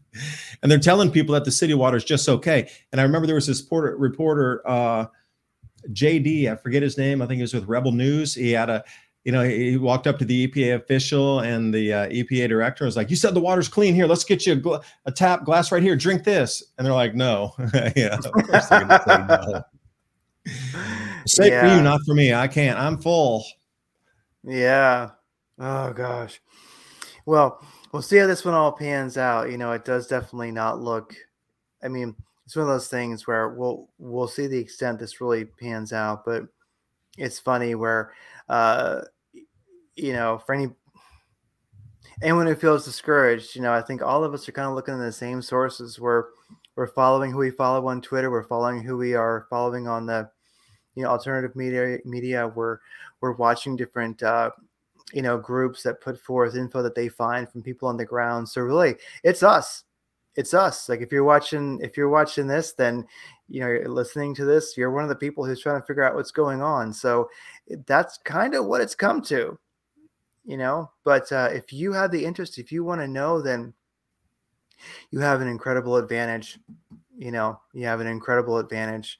Um, because uh, you know raining dead birds will not speak to most of the population. it just won't. They'll be like, "What? Ah, you know, that's that's a lack of equality in the world. Come on." Um, normal Tuesday. Yeah, normal just Tuesday. knowing, uh, you know, Craig, just knowing the agricultural plight that we're in might already give you a two to three week head start on getting on this in front of people in case you need to get supplies or something or you know move location or just adjust your strategy now that you're in you know a lot of people that were in there got shaken up in the event but if you're in those areas downwind and you understand what's coming perhaps there's a way to exit or you know do something two to three weeks in advance of everybody else which would give you a great advantage. Oh yeah. Yeah the uh, uh the fringe dwellers as Stuart Wilde labeled them you know they'll always be a week a month a year ahead whatever needs to be they they'll they'll be there and they'll be ahead of the game because uh, um, Catherine Austin Fitts, you, mm-hmm. you know, um, we all know her, and uh, I don't agree with everything, every every every aspect of where she's coming from. But one of the things that she did say that I think has always really really stuck with me is wealth going forward. Of course, is wealth as it always has been, but also one of the essential aspects of wealth is mobility you know can you move you know so it's one of the things that we're working on is uh is a sprinter is an rv you know what i mean? Like can you get out of town you know and and and can you sustain your income? Or do you have enough money anyway? And do you have access to it? So really it's one of the things that i i think about is where yes you know still working on the ranch still working on you know everything that you would do in place to you know have a homestead of course but also mobility you know what i mean like the people in ohio you know regardless of what comes of this maybe some of them mobility if you got that rv that might be what saves your ass you know yeah mobility is going to be important i think going forward i mean it sucks because you want to build your homestead and it takes so much effort but you may have to haul ass it's possible you know. Yeah, so, think yeah. back to the Civil War and say 1860s here. You know how remote it was in the Southeast U.S. in 1860? Like there were not even barely roads; there were like horse paths. But during that time, pretty much everything in the Southeast U.S. was completely destroyed by Union Army coming through. And you might think, oh, we'll hide way out here. You know, we're way at the end of a road. We're the last pole up here on the electricity line. Okay. But they found farmhouses tucked into the forest way back in the 1860s. Like, come on. There weren't even roads. It was footpaths going to a log cabin in the forest in the 1860s, and they burned it down. There's an expression as Sherman went through Georgia. I don't know if you've ever heard this expression before. It means complete and total destruction of something. So if you see something that's a complete wreck, and I, I, would before I would make fun and say a complete train wreck, you know, that used to describe something horrific and you know huge damage because the weight of the trains thing you would say, "Oh man, that sheesh, that looks like what Sherman went through Georgia right there," because there was so much destruction. It was a anything that they saw they destroyed in front of them. And you might think you were safe, you know, as far out as you might be, but if you're going to pick up and run, like really, you know, we have a house and we got a, a lot of stuff in the house here for, you know, working around like all the tools and things. Like, what are you going to take with you, really? Like, what what are the things that you'd bail with? You know that should be a list of you know what can you put in a car? What 100 pounds of stuff could you take with you that would be essential? That if you have to leave you can't come back to your house what are the things you're taking with you? Like the medical kits that'd be first in my priority list right there. Medical kits some storable foods uh, portable stoves any kind of thing that runs on propane because you can buy those tanks anywhere. But having the stove where you can cook out once you get somewhere is a different thing you know you'd have to just make a list of things that you would you know instantly throw into the car as you're running out the door you know you got to have a, a go bag in the safe or you know something like this I mean, really, what's your what's your list? I mean, you don't have to speak it because I know we both have stuff that we wouldn't want to disclose, but you know, really, what's the list of people's top things that again if you had to start life over in a different state or a different country like what are the things that you would take with you if you could i mean a handful i back see i backpacked when i was younger mm. and when i talk about it, I wasn't backpacking like you know uh, but through europe but backpacking in india in oh, thailand wow. and these kind of countries right africa south africa uh, Botswana, Namibia, uh, Swaziland, Lesotho, that whole South Africa area, Zimbabwe. Uh, backpacking really taught me a lot of things about what is the most essential things to carry with you to keep going.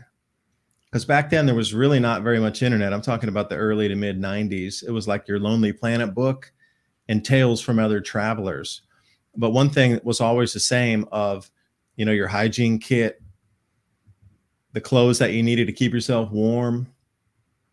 And you know what were the essentials on that? I mean you always had your core kit that you had to carry with you and you were able to put it on your back and actually walk it to the next destination.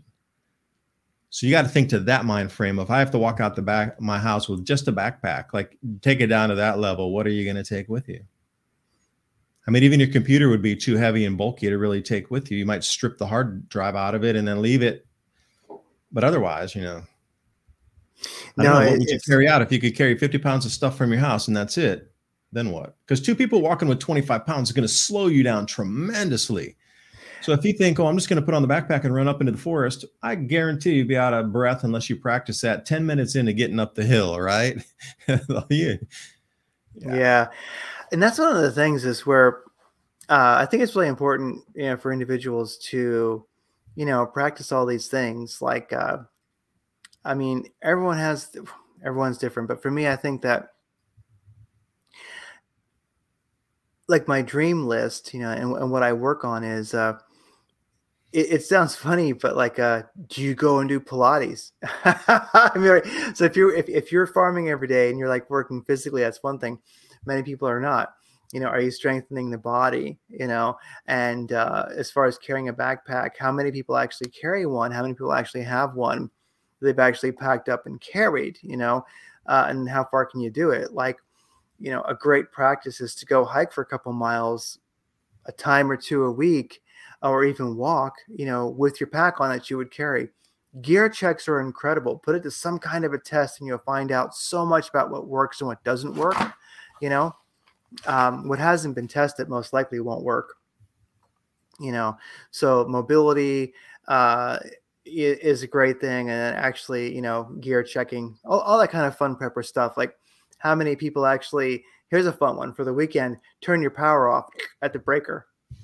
You know what i mean? And, and, spend the weekend weekend without power. It'll be a little Can bit I get annoying. the generator out after i do that and yeah, you can get the generator out. You know what I mean? And then your neighbors, if you live near people, are going to be complaining because it's loud. You know, um, then you find out how much gas it needs. All these things can be fun now. They can be fun exercises because really, what you haven't tested, what you haven't tried, when you need it, most likely won't work.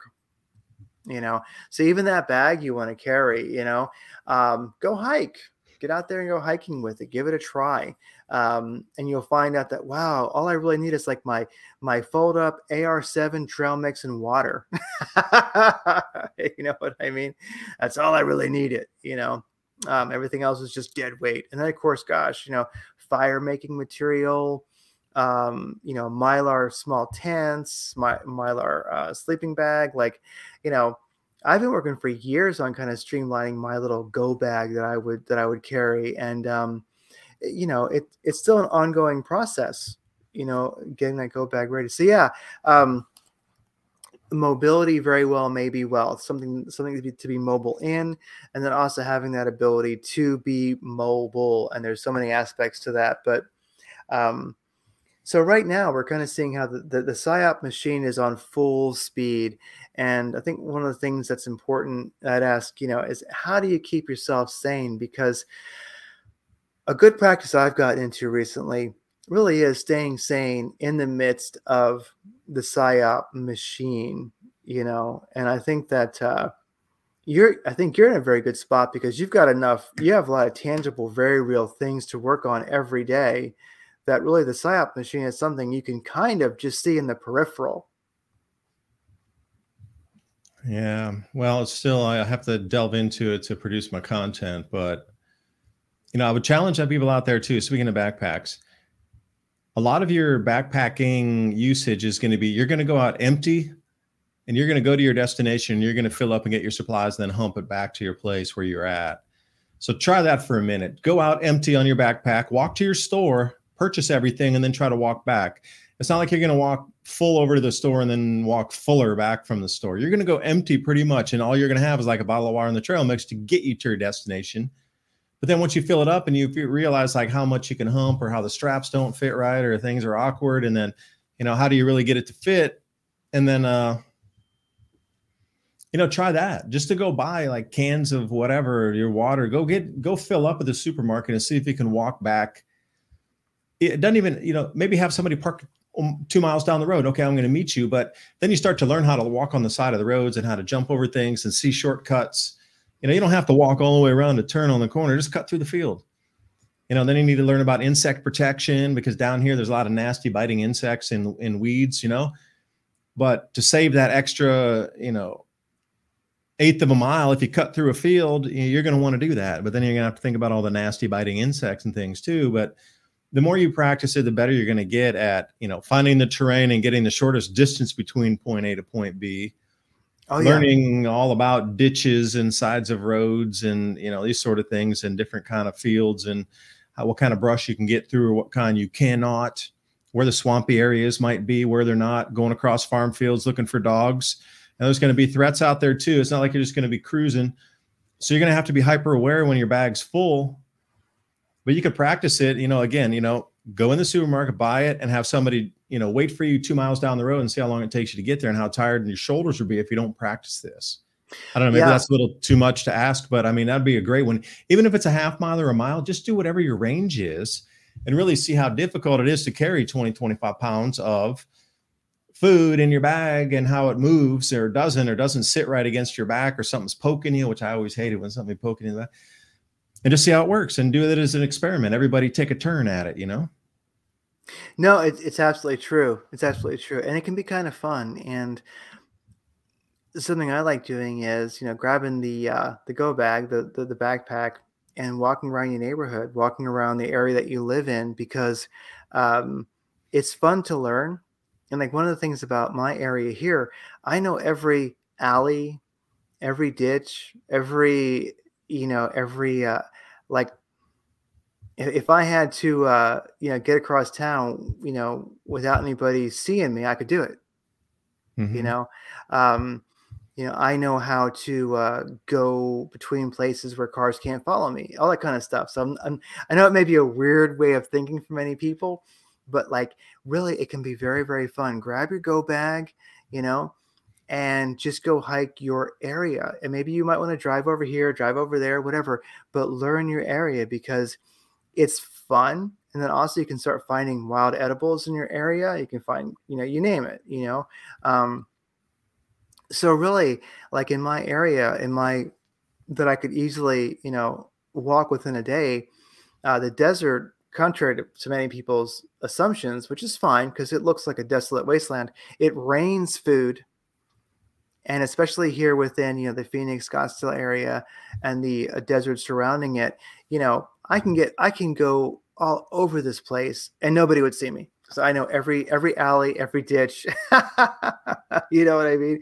And and people may not realize it, but that may one day be more of a superpower than you might imagine. So and it's fun to learn. You it it it, it it's a neat thing to learn about where you live. It's fun. Our ancestors knew. I guarantee you that. You know.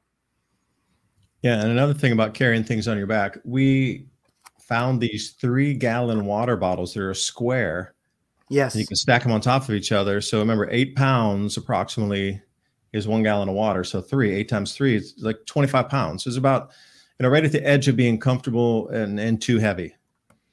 And mm-hmm. it fits right mm-hmm. in your backpack. It goes square in there. So if you have to come back with a large amount of money, uh, just, you know, or a large amount of water, excuse me, just put that right in your backpack, seal it up, and you're walking as one unit. You need to keep that sucker completely full so it doesn't slosh around. But you know, I encourage you to walk with 25 pounds of water in a three gallon bottle in the back of your uh, backpack too, and see how that is. Uh, we found those at Rural King, and knowing your terrain too. You know, okay, well, you might be walking around, and, and uh, but is the area safe where you're walking around?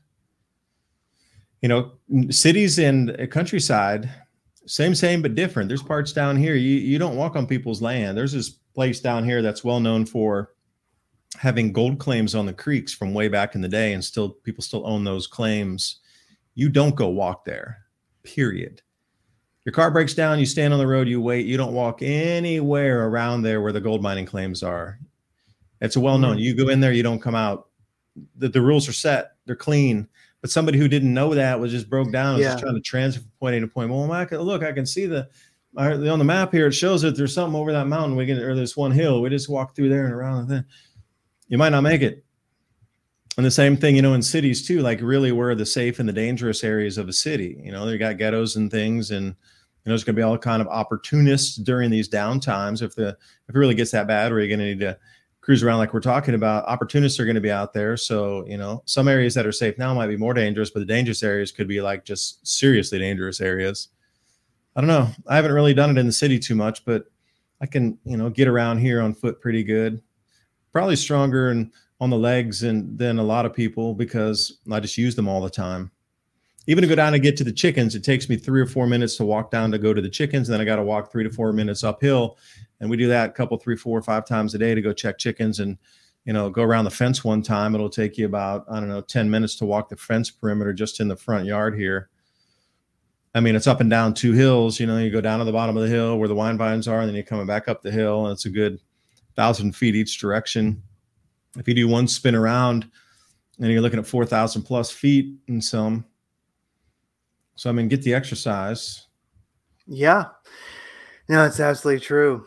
You know, mobility, fitness, all these things. You know, they're all really, really important in the uh, times we have ahead. It definitely is. Well, um, one of the things that I was going to mention is. Uh, there's a podcast you were on recently, and you're talking about the cycles of. Uh, and uh, it's funny. I saw this interesting character, Bashar. Everyone knows Bashar. If you're New Agey at all, you know Bashar. You know he's been channeling the aliens for a long time, and uh, whether he's uh, w- whatever's going on with him, he's definitely tuned into some kind of truth. And one of the things he was saying and I found it right before we we were chatting, and it kind of corresponded to something that you were talking about in a previous podcast where. Um, it's called Bashar, the End of Atlantis. I'll know, I'll, I'll uh, link it in the show notes. But he mentions like October 31st, November 1st, November 2nd, like about 12,800 years ago, or about 10,800 BC, was our last kind of major major earth change when atlantis ended. And he was saying that that's actually coming again you know like big earth changes. About the time you were talking about on that uh, podcast recently was that like 2023 or 2024 or something like that? We had the planetary lineup yeah, that is. You know, that's funny because it's October 24th of 2024. October, you know, it's actually October 23rd with the most precise alignment in the second magnetic field that we can achieve during this cycle in the last 2000 years. October 23rd, 2024. Yeah. And so I'm going to listen to his podcast, the, the uh, little chat he did again. But, you know, like I say, anybody who's, I'll, I'll, link to it in the show notes so people can listen to it. But Bashar's been around forever. And, you know, one might think, is he really channeling space people from the future? Doesn't really matter. Um, one way or the other, he taps into some wild, wild uh, truths and wild, wild information. And uh, people can listen to that because, uh, you know, it, it corresponds to some of the things that you were saying. So these big cycles, cycles upon cycles, are definitely, along with this 2,000 year cycle that we have going on right now, coming to a close, coming to a change. Um, there's a lot of cycles. So you know, make ready, people. But other than that, yeah, because really, you were more on the Aquarian ending, moving into. Remember when the conjunction of what was it? Uh, Jupiter and Saturn, when they got within a couple degree arc of each other, started to look almost like one single giant yeah. planet together. They were a couple minutes uh, uh, off of each other there. you know that was the ending and the official entry into aquarius a couple years ago it was in 2020 at the end of the year there yeah but you're more versed on that than i i understand the celestials but you understand the energetic flow within the celestial uh, placements of where we are like literally the orbits are where we sit in the heavens and that's the astronomy edge of it but craig you really understand the astrological edge of it like the energetic flow that we're entering into as our solar system moves through different areas of space. And we're coming into a really heavy debris field here too, so that's another thing to consider. Yeah, whenever we've gone through that that fuzz, that debris field in history, it's always been quite the hectic time. It know? is about to get super hectic, and I can give you an exact date on when we're going to yes. enter it again, March of 2025. There you go. Yeah. So definitely I think this is a time where um, like one of the last things I would you know mention is uh, the PSYOP machine is on full on, and one of the things that I would just mention to people is, you know, during this time, uh, have fun because you know mm-hmm. we do have incredible cosmic energy coming in.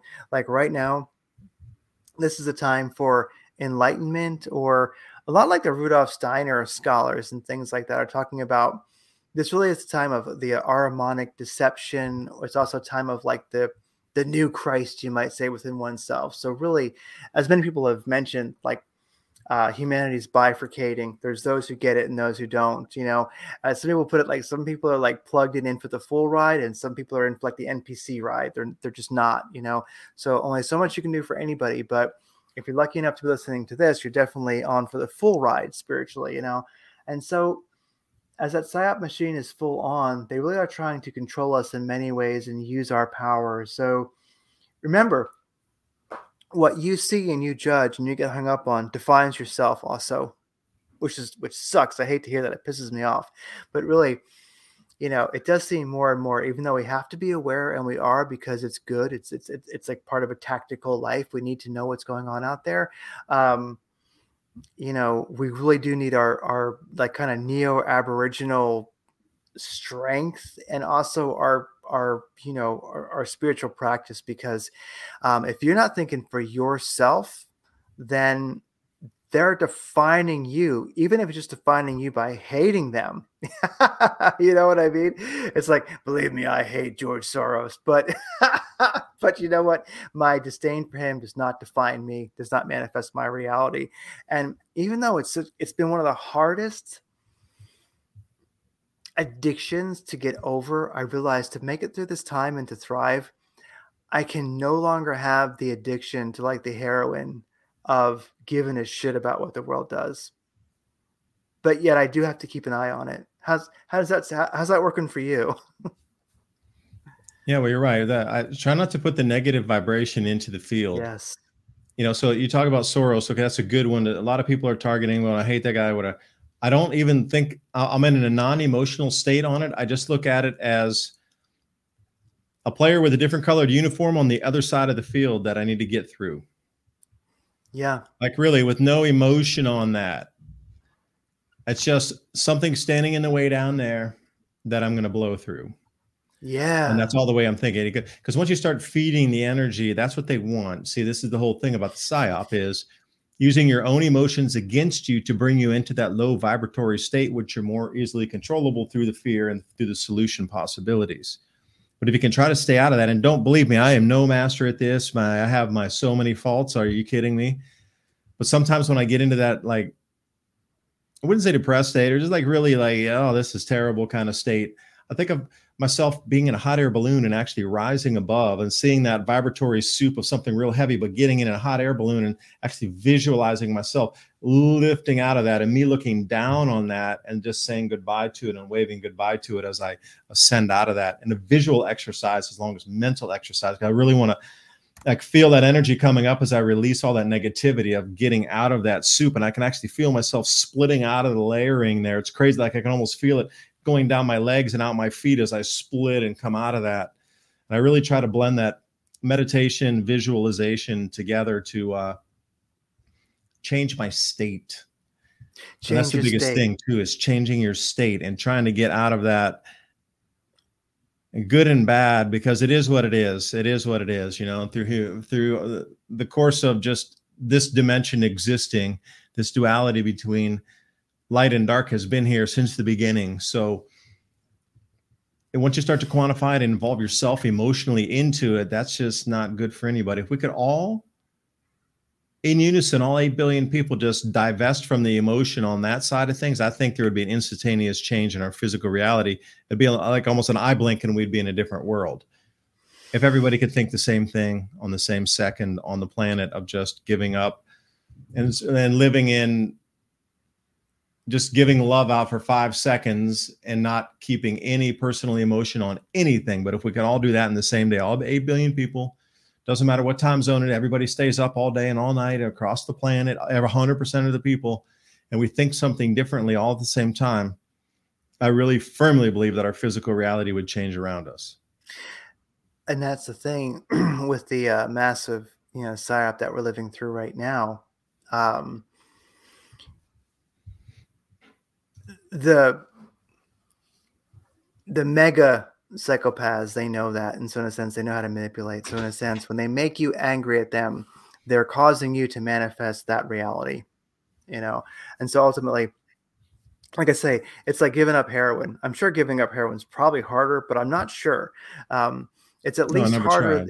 yeah i've never tried so i'm kind of just guessing but i mean you know it's it's at least harder than giving up smoking. How about that? Like to let go, to realize that that's the world of Caesar. You see it, you realize it, you can measure it once in a while, but you got to have your inner, in your inner source and live from there. So that's the thing. Um, that's kind of, I think, the key right now. Really, is just to uh, be manifesting your state, your reality. Because the thing is, is that every individual, like as I forget the biblical line exactly, but it says, you know, all are all are called one by one you know? So the thing is i think that in the world right now many are called many are there. Like every instant is your new manifestation ultimately. You're creating this reality. And so i think enough people this reality is bifurcating it's splitting and enough people are manifesting their beautiful state this beautiful vision. They're becoming aware alive you know? Um, and then many people they're not but there's a split and that's just the way it is and so the thing is is that you're mentioning everybody thinking one moment and then we have this utopia and yeah you're right but i think the thing is is that and this is what's causing the massive psyop why we have so much turbulence in the world right now is that so many people are flickering in and out and then so many people are staying in those better states that you know i don't know where it's all going to end up but there's a lot of people going in the direction that we're going in you know and it does seem like for me a, a whole let go of the uh you got to own your own mind, own your own thoughts, manifest your own states, and just kind of like F them, you know, keep an eye on them because they're dangerous, you know, but let it go. We got to let it go. We got to let it go. Yeah, the magnetosphere changes too. And, you know, I talk at ad nauseum about perception of what you see visually and auditory will change as we move yes. through these magnetic field changes everybody's experiencing it. Like you, there's not one person that doesn't feel different today in the state of the world that it is. Like something's shifted enough noticeably for everybody on the planet. There's not really one person that doesn't feel that. There's some shift that already has occurred that they've been part of, but they just can't put their finger on. Well, that yeah. shift is going to continue all the way through 2024. And I really don't know what will happen once we reach this I'm going to call it a magnetic anomaly. I'm really unsure. I have some ideas in terms of zero magnetic field, possibilities of a zero magnetic field state on download that could be put into the human brain when there's no uh, functioning you know positive negative field in the brain. If it's at, at, a zero field state what could be plugged in there? And maybe this is the the consciousness sweep of that wave everybody talks about is perhaps we have to come into a zero magnetic field state and there's a massive download from from the creator into oh, that yeah. right at that point. And then when the magnetic field snaps everybody's literally been upgraded and you can see through so clearly. You guys you get out here now yeah we're not, we're not even gonna not even a question of we even thinking about yet anything that you're gonna we're gonna believe anything you say or do anything you know and everybody in unison just says no you're back to the the dustbin of history, bro. We're going to wait for another 12,000 years for you to come back. But this time you're completely 100% done, and we're going to take the world from this point something like that is what I more envision as we move through these next couple of years. That's why the psyop is hitting this ultimate point, and there's so much rushing at us like light speed points of light because they need that. They're in a panic mode of trying to control humanity as we're getting into these last two years before really the uh, the power bases we understand on the planet is going to no longer exist in its present form. We're really just years away from that. Really, like just October and I do believe it'll occur even before October of 2024. I think we're right at the cusp of it as we come through. I, will say one thing about the show I was doing today. I, you know, have my show up at Mike Adams' channel. I got the Brighteon TV show slot on 2 to 3 p.m. Uh, Eastern Standard Time. I was talking about the UVB runaway radiation event that's about to happen with the catastrophic destruction of ozone because of the mesospheric ice crystal clouds like that in itself, the amount of UVB radiation that's going to strike our planet almost instantly starting in August, September, October, November of this year. Mm. There's going to be a catastro- catastrophic runaway destruction ozone event in the southern hemisphere where that ozone hole is going to widen from that to like that in months. And it'll be the biggest expansion of the ozone hole ever. It'll eclipse the 2000 uh, low records, and you're going to watch some serious scientists shaking their heads, going, What just happened? because that Hunga Tonga eruption put 10% more moisture into the atmosphere. So we had 100% of available water vapor in the atmosphere. The Hunga Tonga eruption not uh, put 10%, but not just to the lower layer, blasted it up anywhere from 30 to 50 miles into the upper reaches of our atmosphere and saturated that with the most water that's ever been up there. That's a desert layer, basically. Hmm. You're talking about a, a once in a in a 2000 year flood going into the driest layer of our atmosphere and layering it with ice crystals where the breakdown of ozone occurs. It breaks down, it's chlorine and bromine that break the O3 ozone uh, molecule down. It strips off one of the ions. You're left with the oxygen, and then that uh, that one atom of oxygen rebinds with the chlorine or the bromine to make different compounds that then recirculate through the atmosphere. But the only reason that that can occur for the breakdown of ozone is if you have the crystal surface for that chemical reaction to occur. Now, what we have up there is something like a 15 sigma event of amount of water that was ejected into that in a single event. You know, everybody talks Six Sigma events, and you're more versed on what the actual metrics are in a Six Sigma event, but we're so far beyond that. We're like a 15 Sigma difference here. You know, we're talking like once in multi thousand years or mo- hundreds of millions of possibility percentages of one of this event occurring type of thing so the the breakdown in ozone is going to be runaway. So in at the same time the reason i'm explaining this is as the ozone breaks down the ozone hole is going to widen and it is going to allow a huge amount of uvb there's going to be catastrophic uh, sea ice melt and there already is. I did the whole thing today. UVB striking sea ice surfaces is going to melt the ice faster. And also the crop destruction. I focused on barley, huge reductions of 18 to 34%, depending on what period that they are in the planting, the mid uh, growth of the plant into its maturation phase, or getting close to the the uh, the harvest date and the percentage losses on that. But the amount of UVB that's going to pound the planet, you know, you your radiation changes things. And Robert Felix, you know, you and I, we both met him when we were up at yeah. LeakCon that one year. He's passed on. Great man. Yeah. He wrote that book, Evolutionary Leaps and Magnetic Reversals, or was it Magnetic Reversals and Evolutionary Leaps? But the, one of the main things he kept focusing on was this massive burst of UVB coming in to change the human DNA. And we're about to hit something similar on a very light version coming up here in about, uh, let's see, six months. Mm. Yeah, crazy stuff. Yeah. So we got six months. It he uh I remember it's very it's very amazing. You know, that uh that LeakCon that we were both at, you know, that was quite a uh it only seems to unfold as a very, very powerful moment. It really was. So it's really great to have met Robert Felix there. Whatever the title for his book is, it's his fault for making it so difficult to remember. I'll link to it in the show notes. Um, but it really makes a, a point of uh, and uh, oh gosh, who else have I talked to? Oh, I forget. Sacha Stone. Dobler. Sacha, Sacha Dobler, yeah.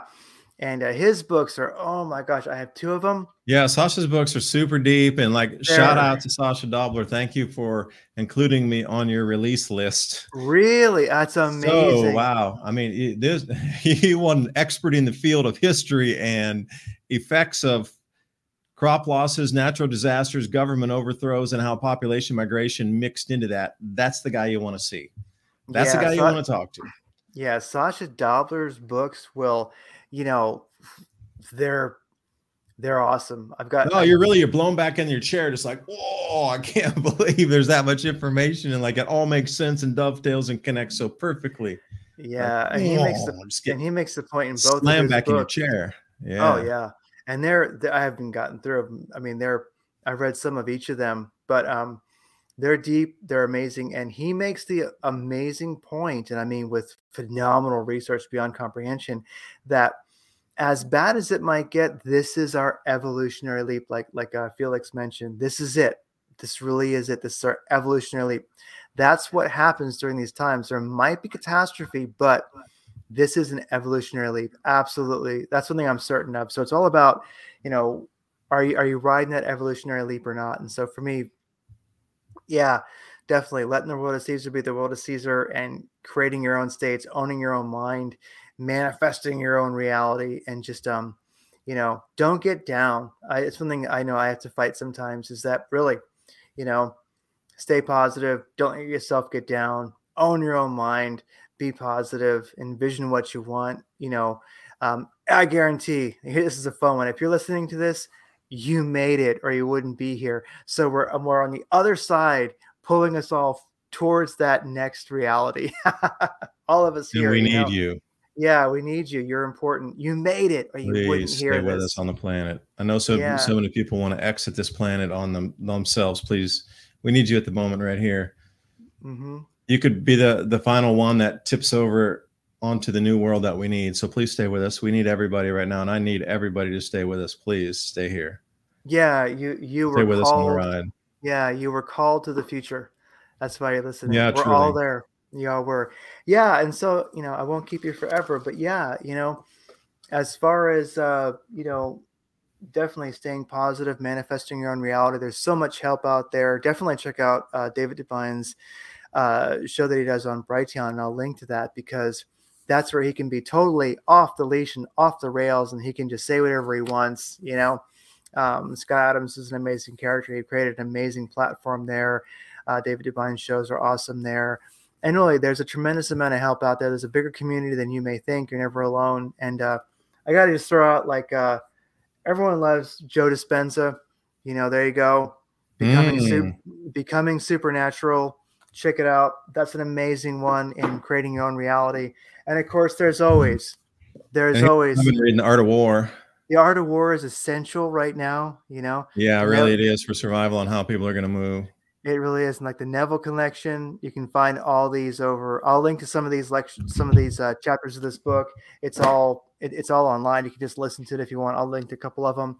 Um, great, great readings of those. And the Art of War is essential because um, the Art of War gets a bad rap because of the title, but the only chapter I find boring is the one on sieging cities because I just don't see that as a practical application yet. It may be one day and I'll read it then. I have read it, but that one hurts me. But everything else, The Art of War is an essential book. I mean, it is. Uh, one of the things about it is, like it says, there is no peace where there is no treaty, and it's hard to win uh, it's hard to lose, but it's also harder to win gracefully because then you have to meet your enemy as an equal and make a treaty where you both win and lose some as equals, or else you'll never have peace. It, the art of war is a, is a darn enlightening book, and when you see the world today, you realize that our especially leaders in the West they ain't read it. What's that one? Yeah, saying? the terrain chapter for me is the number one read out of this. The terrain chapter. Okay. Yeah, because it tells you, like in in a you know uh, these types of situations in I wouldn't really say combat, but movement of troops and movement of people across lands. It tells you how they're going to move and how you should move to avoid them. Like stay down in the uh, lows of the valleys when you're traveling during the daytime, but hit the high spots at night so you can see campfires down. It just talks about positions and and you know what types of positions that you should be taking if you're going to move through terrain you know? So this wow. is one uh, really good one for me here. Let me find a good quote out of here. Terrain wow. Uh, a link to the uh, of course a link to the i had it the other night. I was kind of buzzed and reading this one here but talks about breaking camp and uh here, here's a good one. Regarding your soldiers as children as your children they will follow you into the deepest valleys look upon them as your own beloved ones and they will stand by you until death. So i mean it doesn't have to be troops. I mean you could treat anybody like this. There's a lot of just common sense knowledge on how you want to live through life based on this was the greatest uh, warrior of the time and you know was forced to write this book. But you have to think about that. Like this is the knowledge passed down from thousand several thousand years ago but really nothing changes in the way that uh you know you move through terrain especially you know move through the low valleys during the daylight and then where to camp camp on a south facing sunny hillside. You know these are practical things that any any survivalist book would tell you today but this was written thousands thousands of years ago which is the craziest thing. And just commonsensical things on how you uh here here i'll read a quote here for you. It says yeah. When you come to a hill or a bank occupy the sunny side with the slope on your right rear. Thus you will at once act for the benefit of your soldiers and utilize the natural advantages of the ground and uh it, it talks you know if you're coming into a marshy area avoid it. you know, like the simple. so it says all armies prefer high ground to low ground and sunny places to dark places. So to move through, stay in the stay on the low ground and in the dark places, and you can walk right through them. You know, these are the types of things. Um, and it, it and here again, camp on hard ground. You'll be free from disease of every kind. Obviously if you're not going to be wet and soggy and all kind of things that are growing in the moisture there. Well, here this is what i was talking about in crossing marshes your sole concern should be getting over them quickly without any delay. And if forced to fight in a marsh you should have water and grass near you and get and get your back to a clump of trees like what who would ever think to write such things like come on now like marshes. You're again, if you're going to be walking from point A to point B, you might come into some marshy areas. Got snakes in there. Depends if you're really south. What else will be in there too? So this is a the most practical book in terms of so many ways of thinking about life, how to treat people, how to have people stay with your uh, with your belief and idea and this is a good one. I'm also reading uh, the book cover is right over on my shelf there. Think and Grow Rich by Napoleon Hill. Yes, yes. That's one of my faves because I'm trying to manifest safety and abundance during this time. So I'm always writing down these different uh, things that I can repeat in my head. Again, that's all about state. Yes. Bringing yourself out of that negative. Like sometimes when I notice I'm getting there, I, I just whip out one of the books and I'm like, I gotta get out and start reading, and then I get into the balloon, and then I get out of there. Yeah, and states works for yeah. me, might not work for everybody, but that's just the way it is. The thing about Think and Grow Rich is one can certainly read it, um, and that has an incredible value, of course. Um, but also, there are you can get the Audible of Think and Grow Rich. You can listen to it, but also um, over on Brian Scott's channel, um, he read the book. He he read uh, he read the whole book. You know, and it's like audible quality. It's really, really good. And so I'll link to that in the show notes too, because that's that's a free way just to listen to it. And he's a very good reader. And um, so no, Think and Grow Rich is uh, it is a deep, deep spiritual grimoire of uh, of knowledge, and it's kind of like the Art of War and uh, Think and Grow Rich are both books that I almost wish they had deeper titles, but regardless of the title, the text is deep you know they're they're way way more than they appear to be on the surface by far you know so those are essential books like the um the art of war one of the things that is being missed right now is um you know when your soldiers fight with their back to a cliff they'll always be victorious. You know and it's one of the things that the uh, collective west is not realizing attacking russia through ukraine their back is at a cliff that's their home you know it's not going to work you know? So that's just my take on it. I have a bit of a russian bias on that conflict but that's fine you know? Yeah you're right. You start poking the bear over there. And then the think and grow rich you might change the title to how the biggest titans of industry through history have achieved all the goals. And you know there's something like this because it really is. The one the one thing that stuck out to me in the book was when an unknown uh, inventor went over to edison and sat down on with him in the office for like 10 minutes. Came out hired as a position. But the reason that Edison hired him was he says, you know, this man told me that he would never stop until he achieved his goal. And his sole focus was laser focus on getting this goal that he would never, eh, never tire and never quit until he achieved this goal. And it's like, you can't find that in people. You can't pay them to think that way. This person walked in mm. and guaranteed me that whatever it took for two years, three years, whatever, that we would achieve this goal. And that's the reason Edison hired him. And there's really a lot of validity in that because unless your mind heart is in that and you will not stop, you are like the Terminator to get to your goal. Unless you think like that, you're not going to get there. And plus, you can't buy that. Yeah, you, you can't, can't, buy, buy it. and you can't buy the action. Yeah, you could buy the action, but no, not the heart into the action you know, you can hire employees, but if their heart's not in it, if they're just there for the cash and, you know, they might work a little extra, whatever. But the individual that's striking out on that never ending pursuit of that goal, that's it. It's what got us to the moon. It really was, you know, it's what got mm-hmm. us to the mm-hmm. moon. It definitely did. Yeah, that was the know? teleprompter or the, the, the teletyper. And the whole thing about that was the way he sold it was everybody that he approached originally. You got to realize we're going back into when they were using uh, typewriters and people were stenographing on paper. There was a faster way to do it with this machine. They're like, we'll put all the secretaries out of when they were called secretaries back then before administrative assistants in the book. It's dated. Well, we'll put all the secretaries out of work and we can't well, wait a second. Then you could have you could have all that extra free time for your assistant to do something else to help you achieve a better goal because the the rudimentary things of just typing and stenographing something can be done with this new machine. It'll save you so much time. That extra person can be used for a different task, and that's the way he really sold this thing. And he became the number one seller and got the entire United States distributorship for it, and ended up being test or uh, excuse me Edison's partner there for this because he reframed it versus yeah Think and Grow Rich. Yeah, there's a different chapter on every single titan of industry during the time on how they interviewed them and how they achieved their goals. Yeah, I think that's like the best part of the whole book is reading through a chapter of history, a in the early 1900s, mid you know 1920s, etc. But how do they achieve their goals? The biggest names you've ever heard of. He even sat down with Rockefeller and the oil company and all these other people and asked them how they manifested what there was in front of them.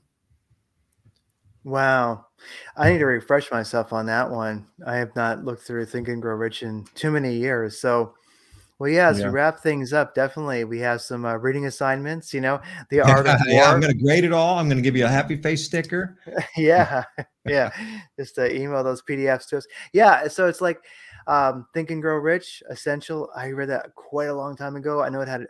I, I need to refresh myself on the power of that book because I'm sure you know you'll you'll never you're gonna every time you read it, you're reading a new book because you're growing. Oh, you know? every time, every yeah. single time. Even picking and, this one up, even what I just read you, I'd kind of forgotten it, but it soaked in a little more. Yeah, the art of war. Like I say, the title, uh, you know, it is what it is. But I'm telling you, it, it, it's an amazing book. I can like quote it all day long. Like, you know, all battles are won through deception. When you're strong, appear weak. When you're weak, appear strong. Endless. There's so many little.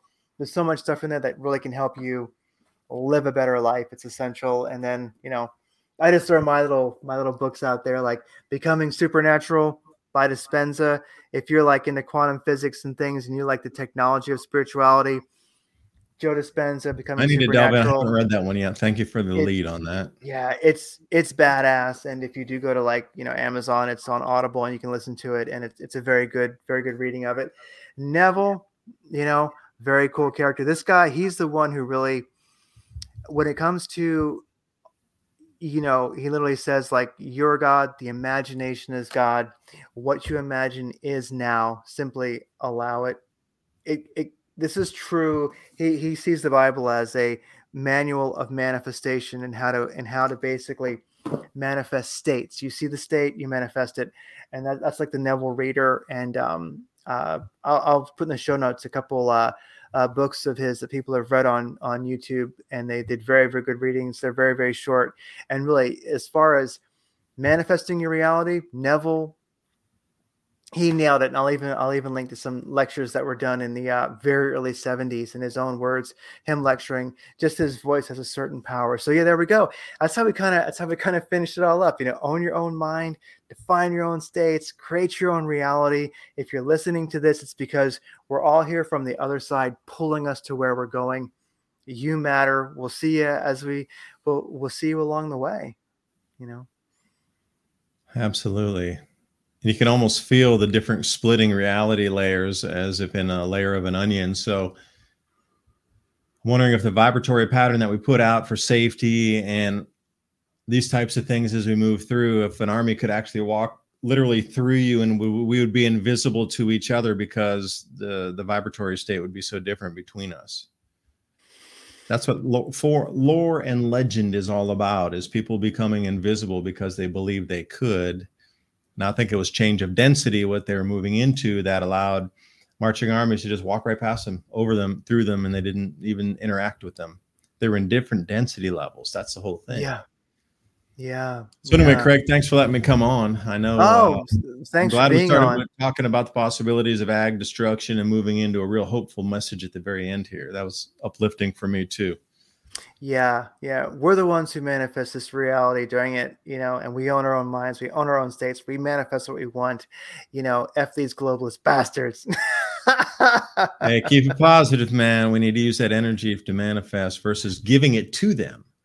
Yeah. Save that energy and use it for yourself. See, they're stealing your energy and your time mm-hmm. and your mm-hmm. life force. Yeah. Keep it for yourself. Keep it for yourself. I love it. All right. Take care. Later. Bye.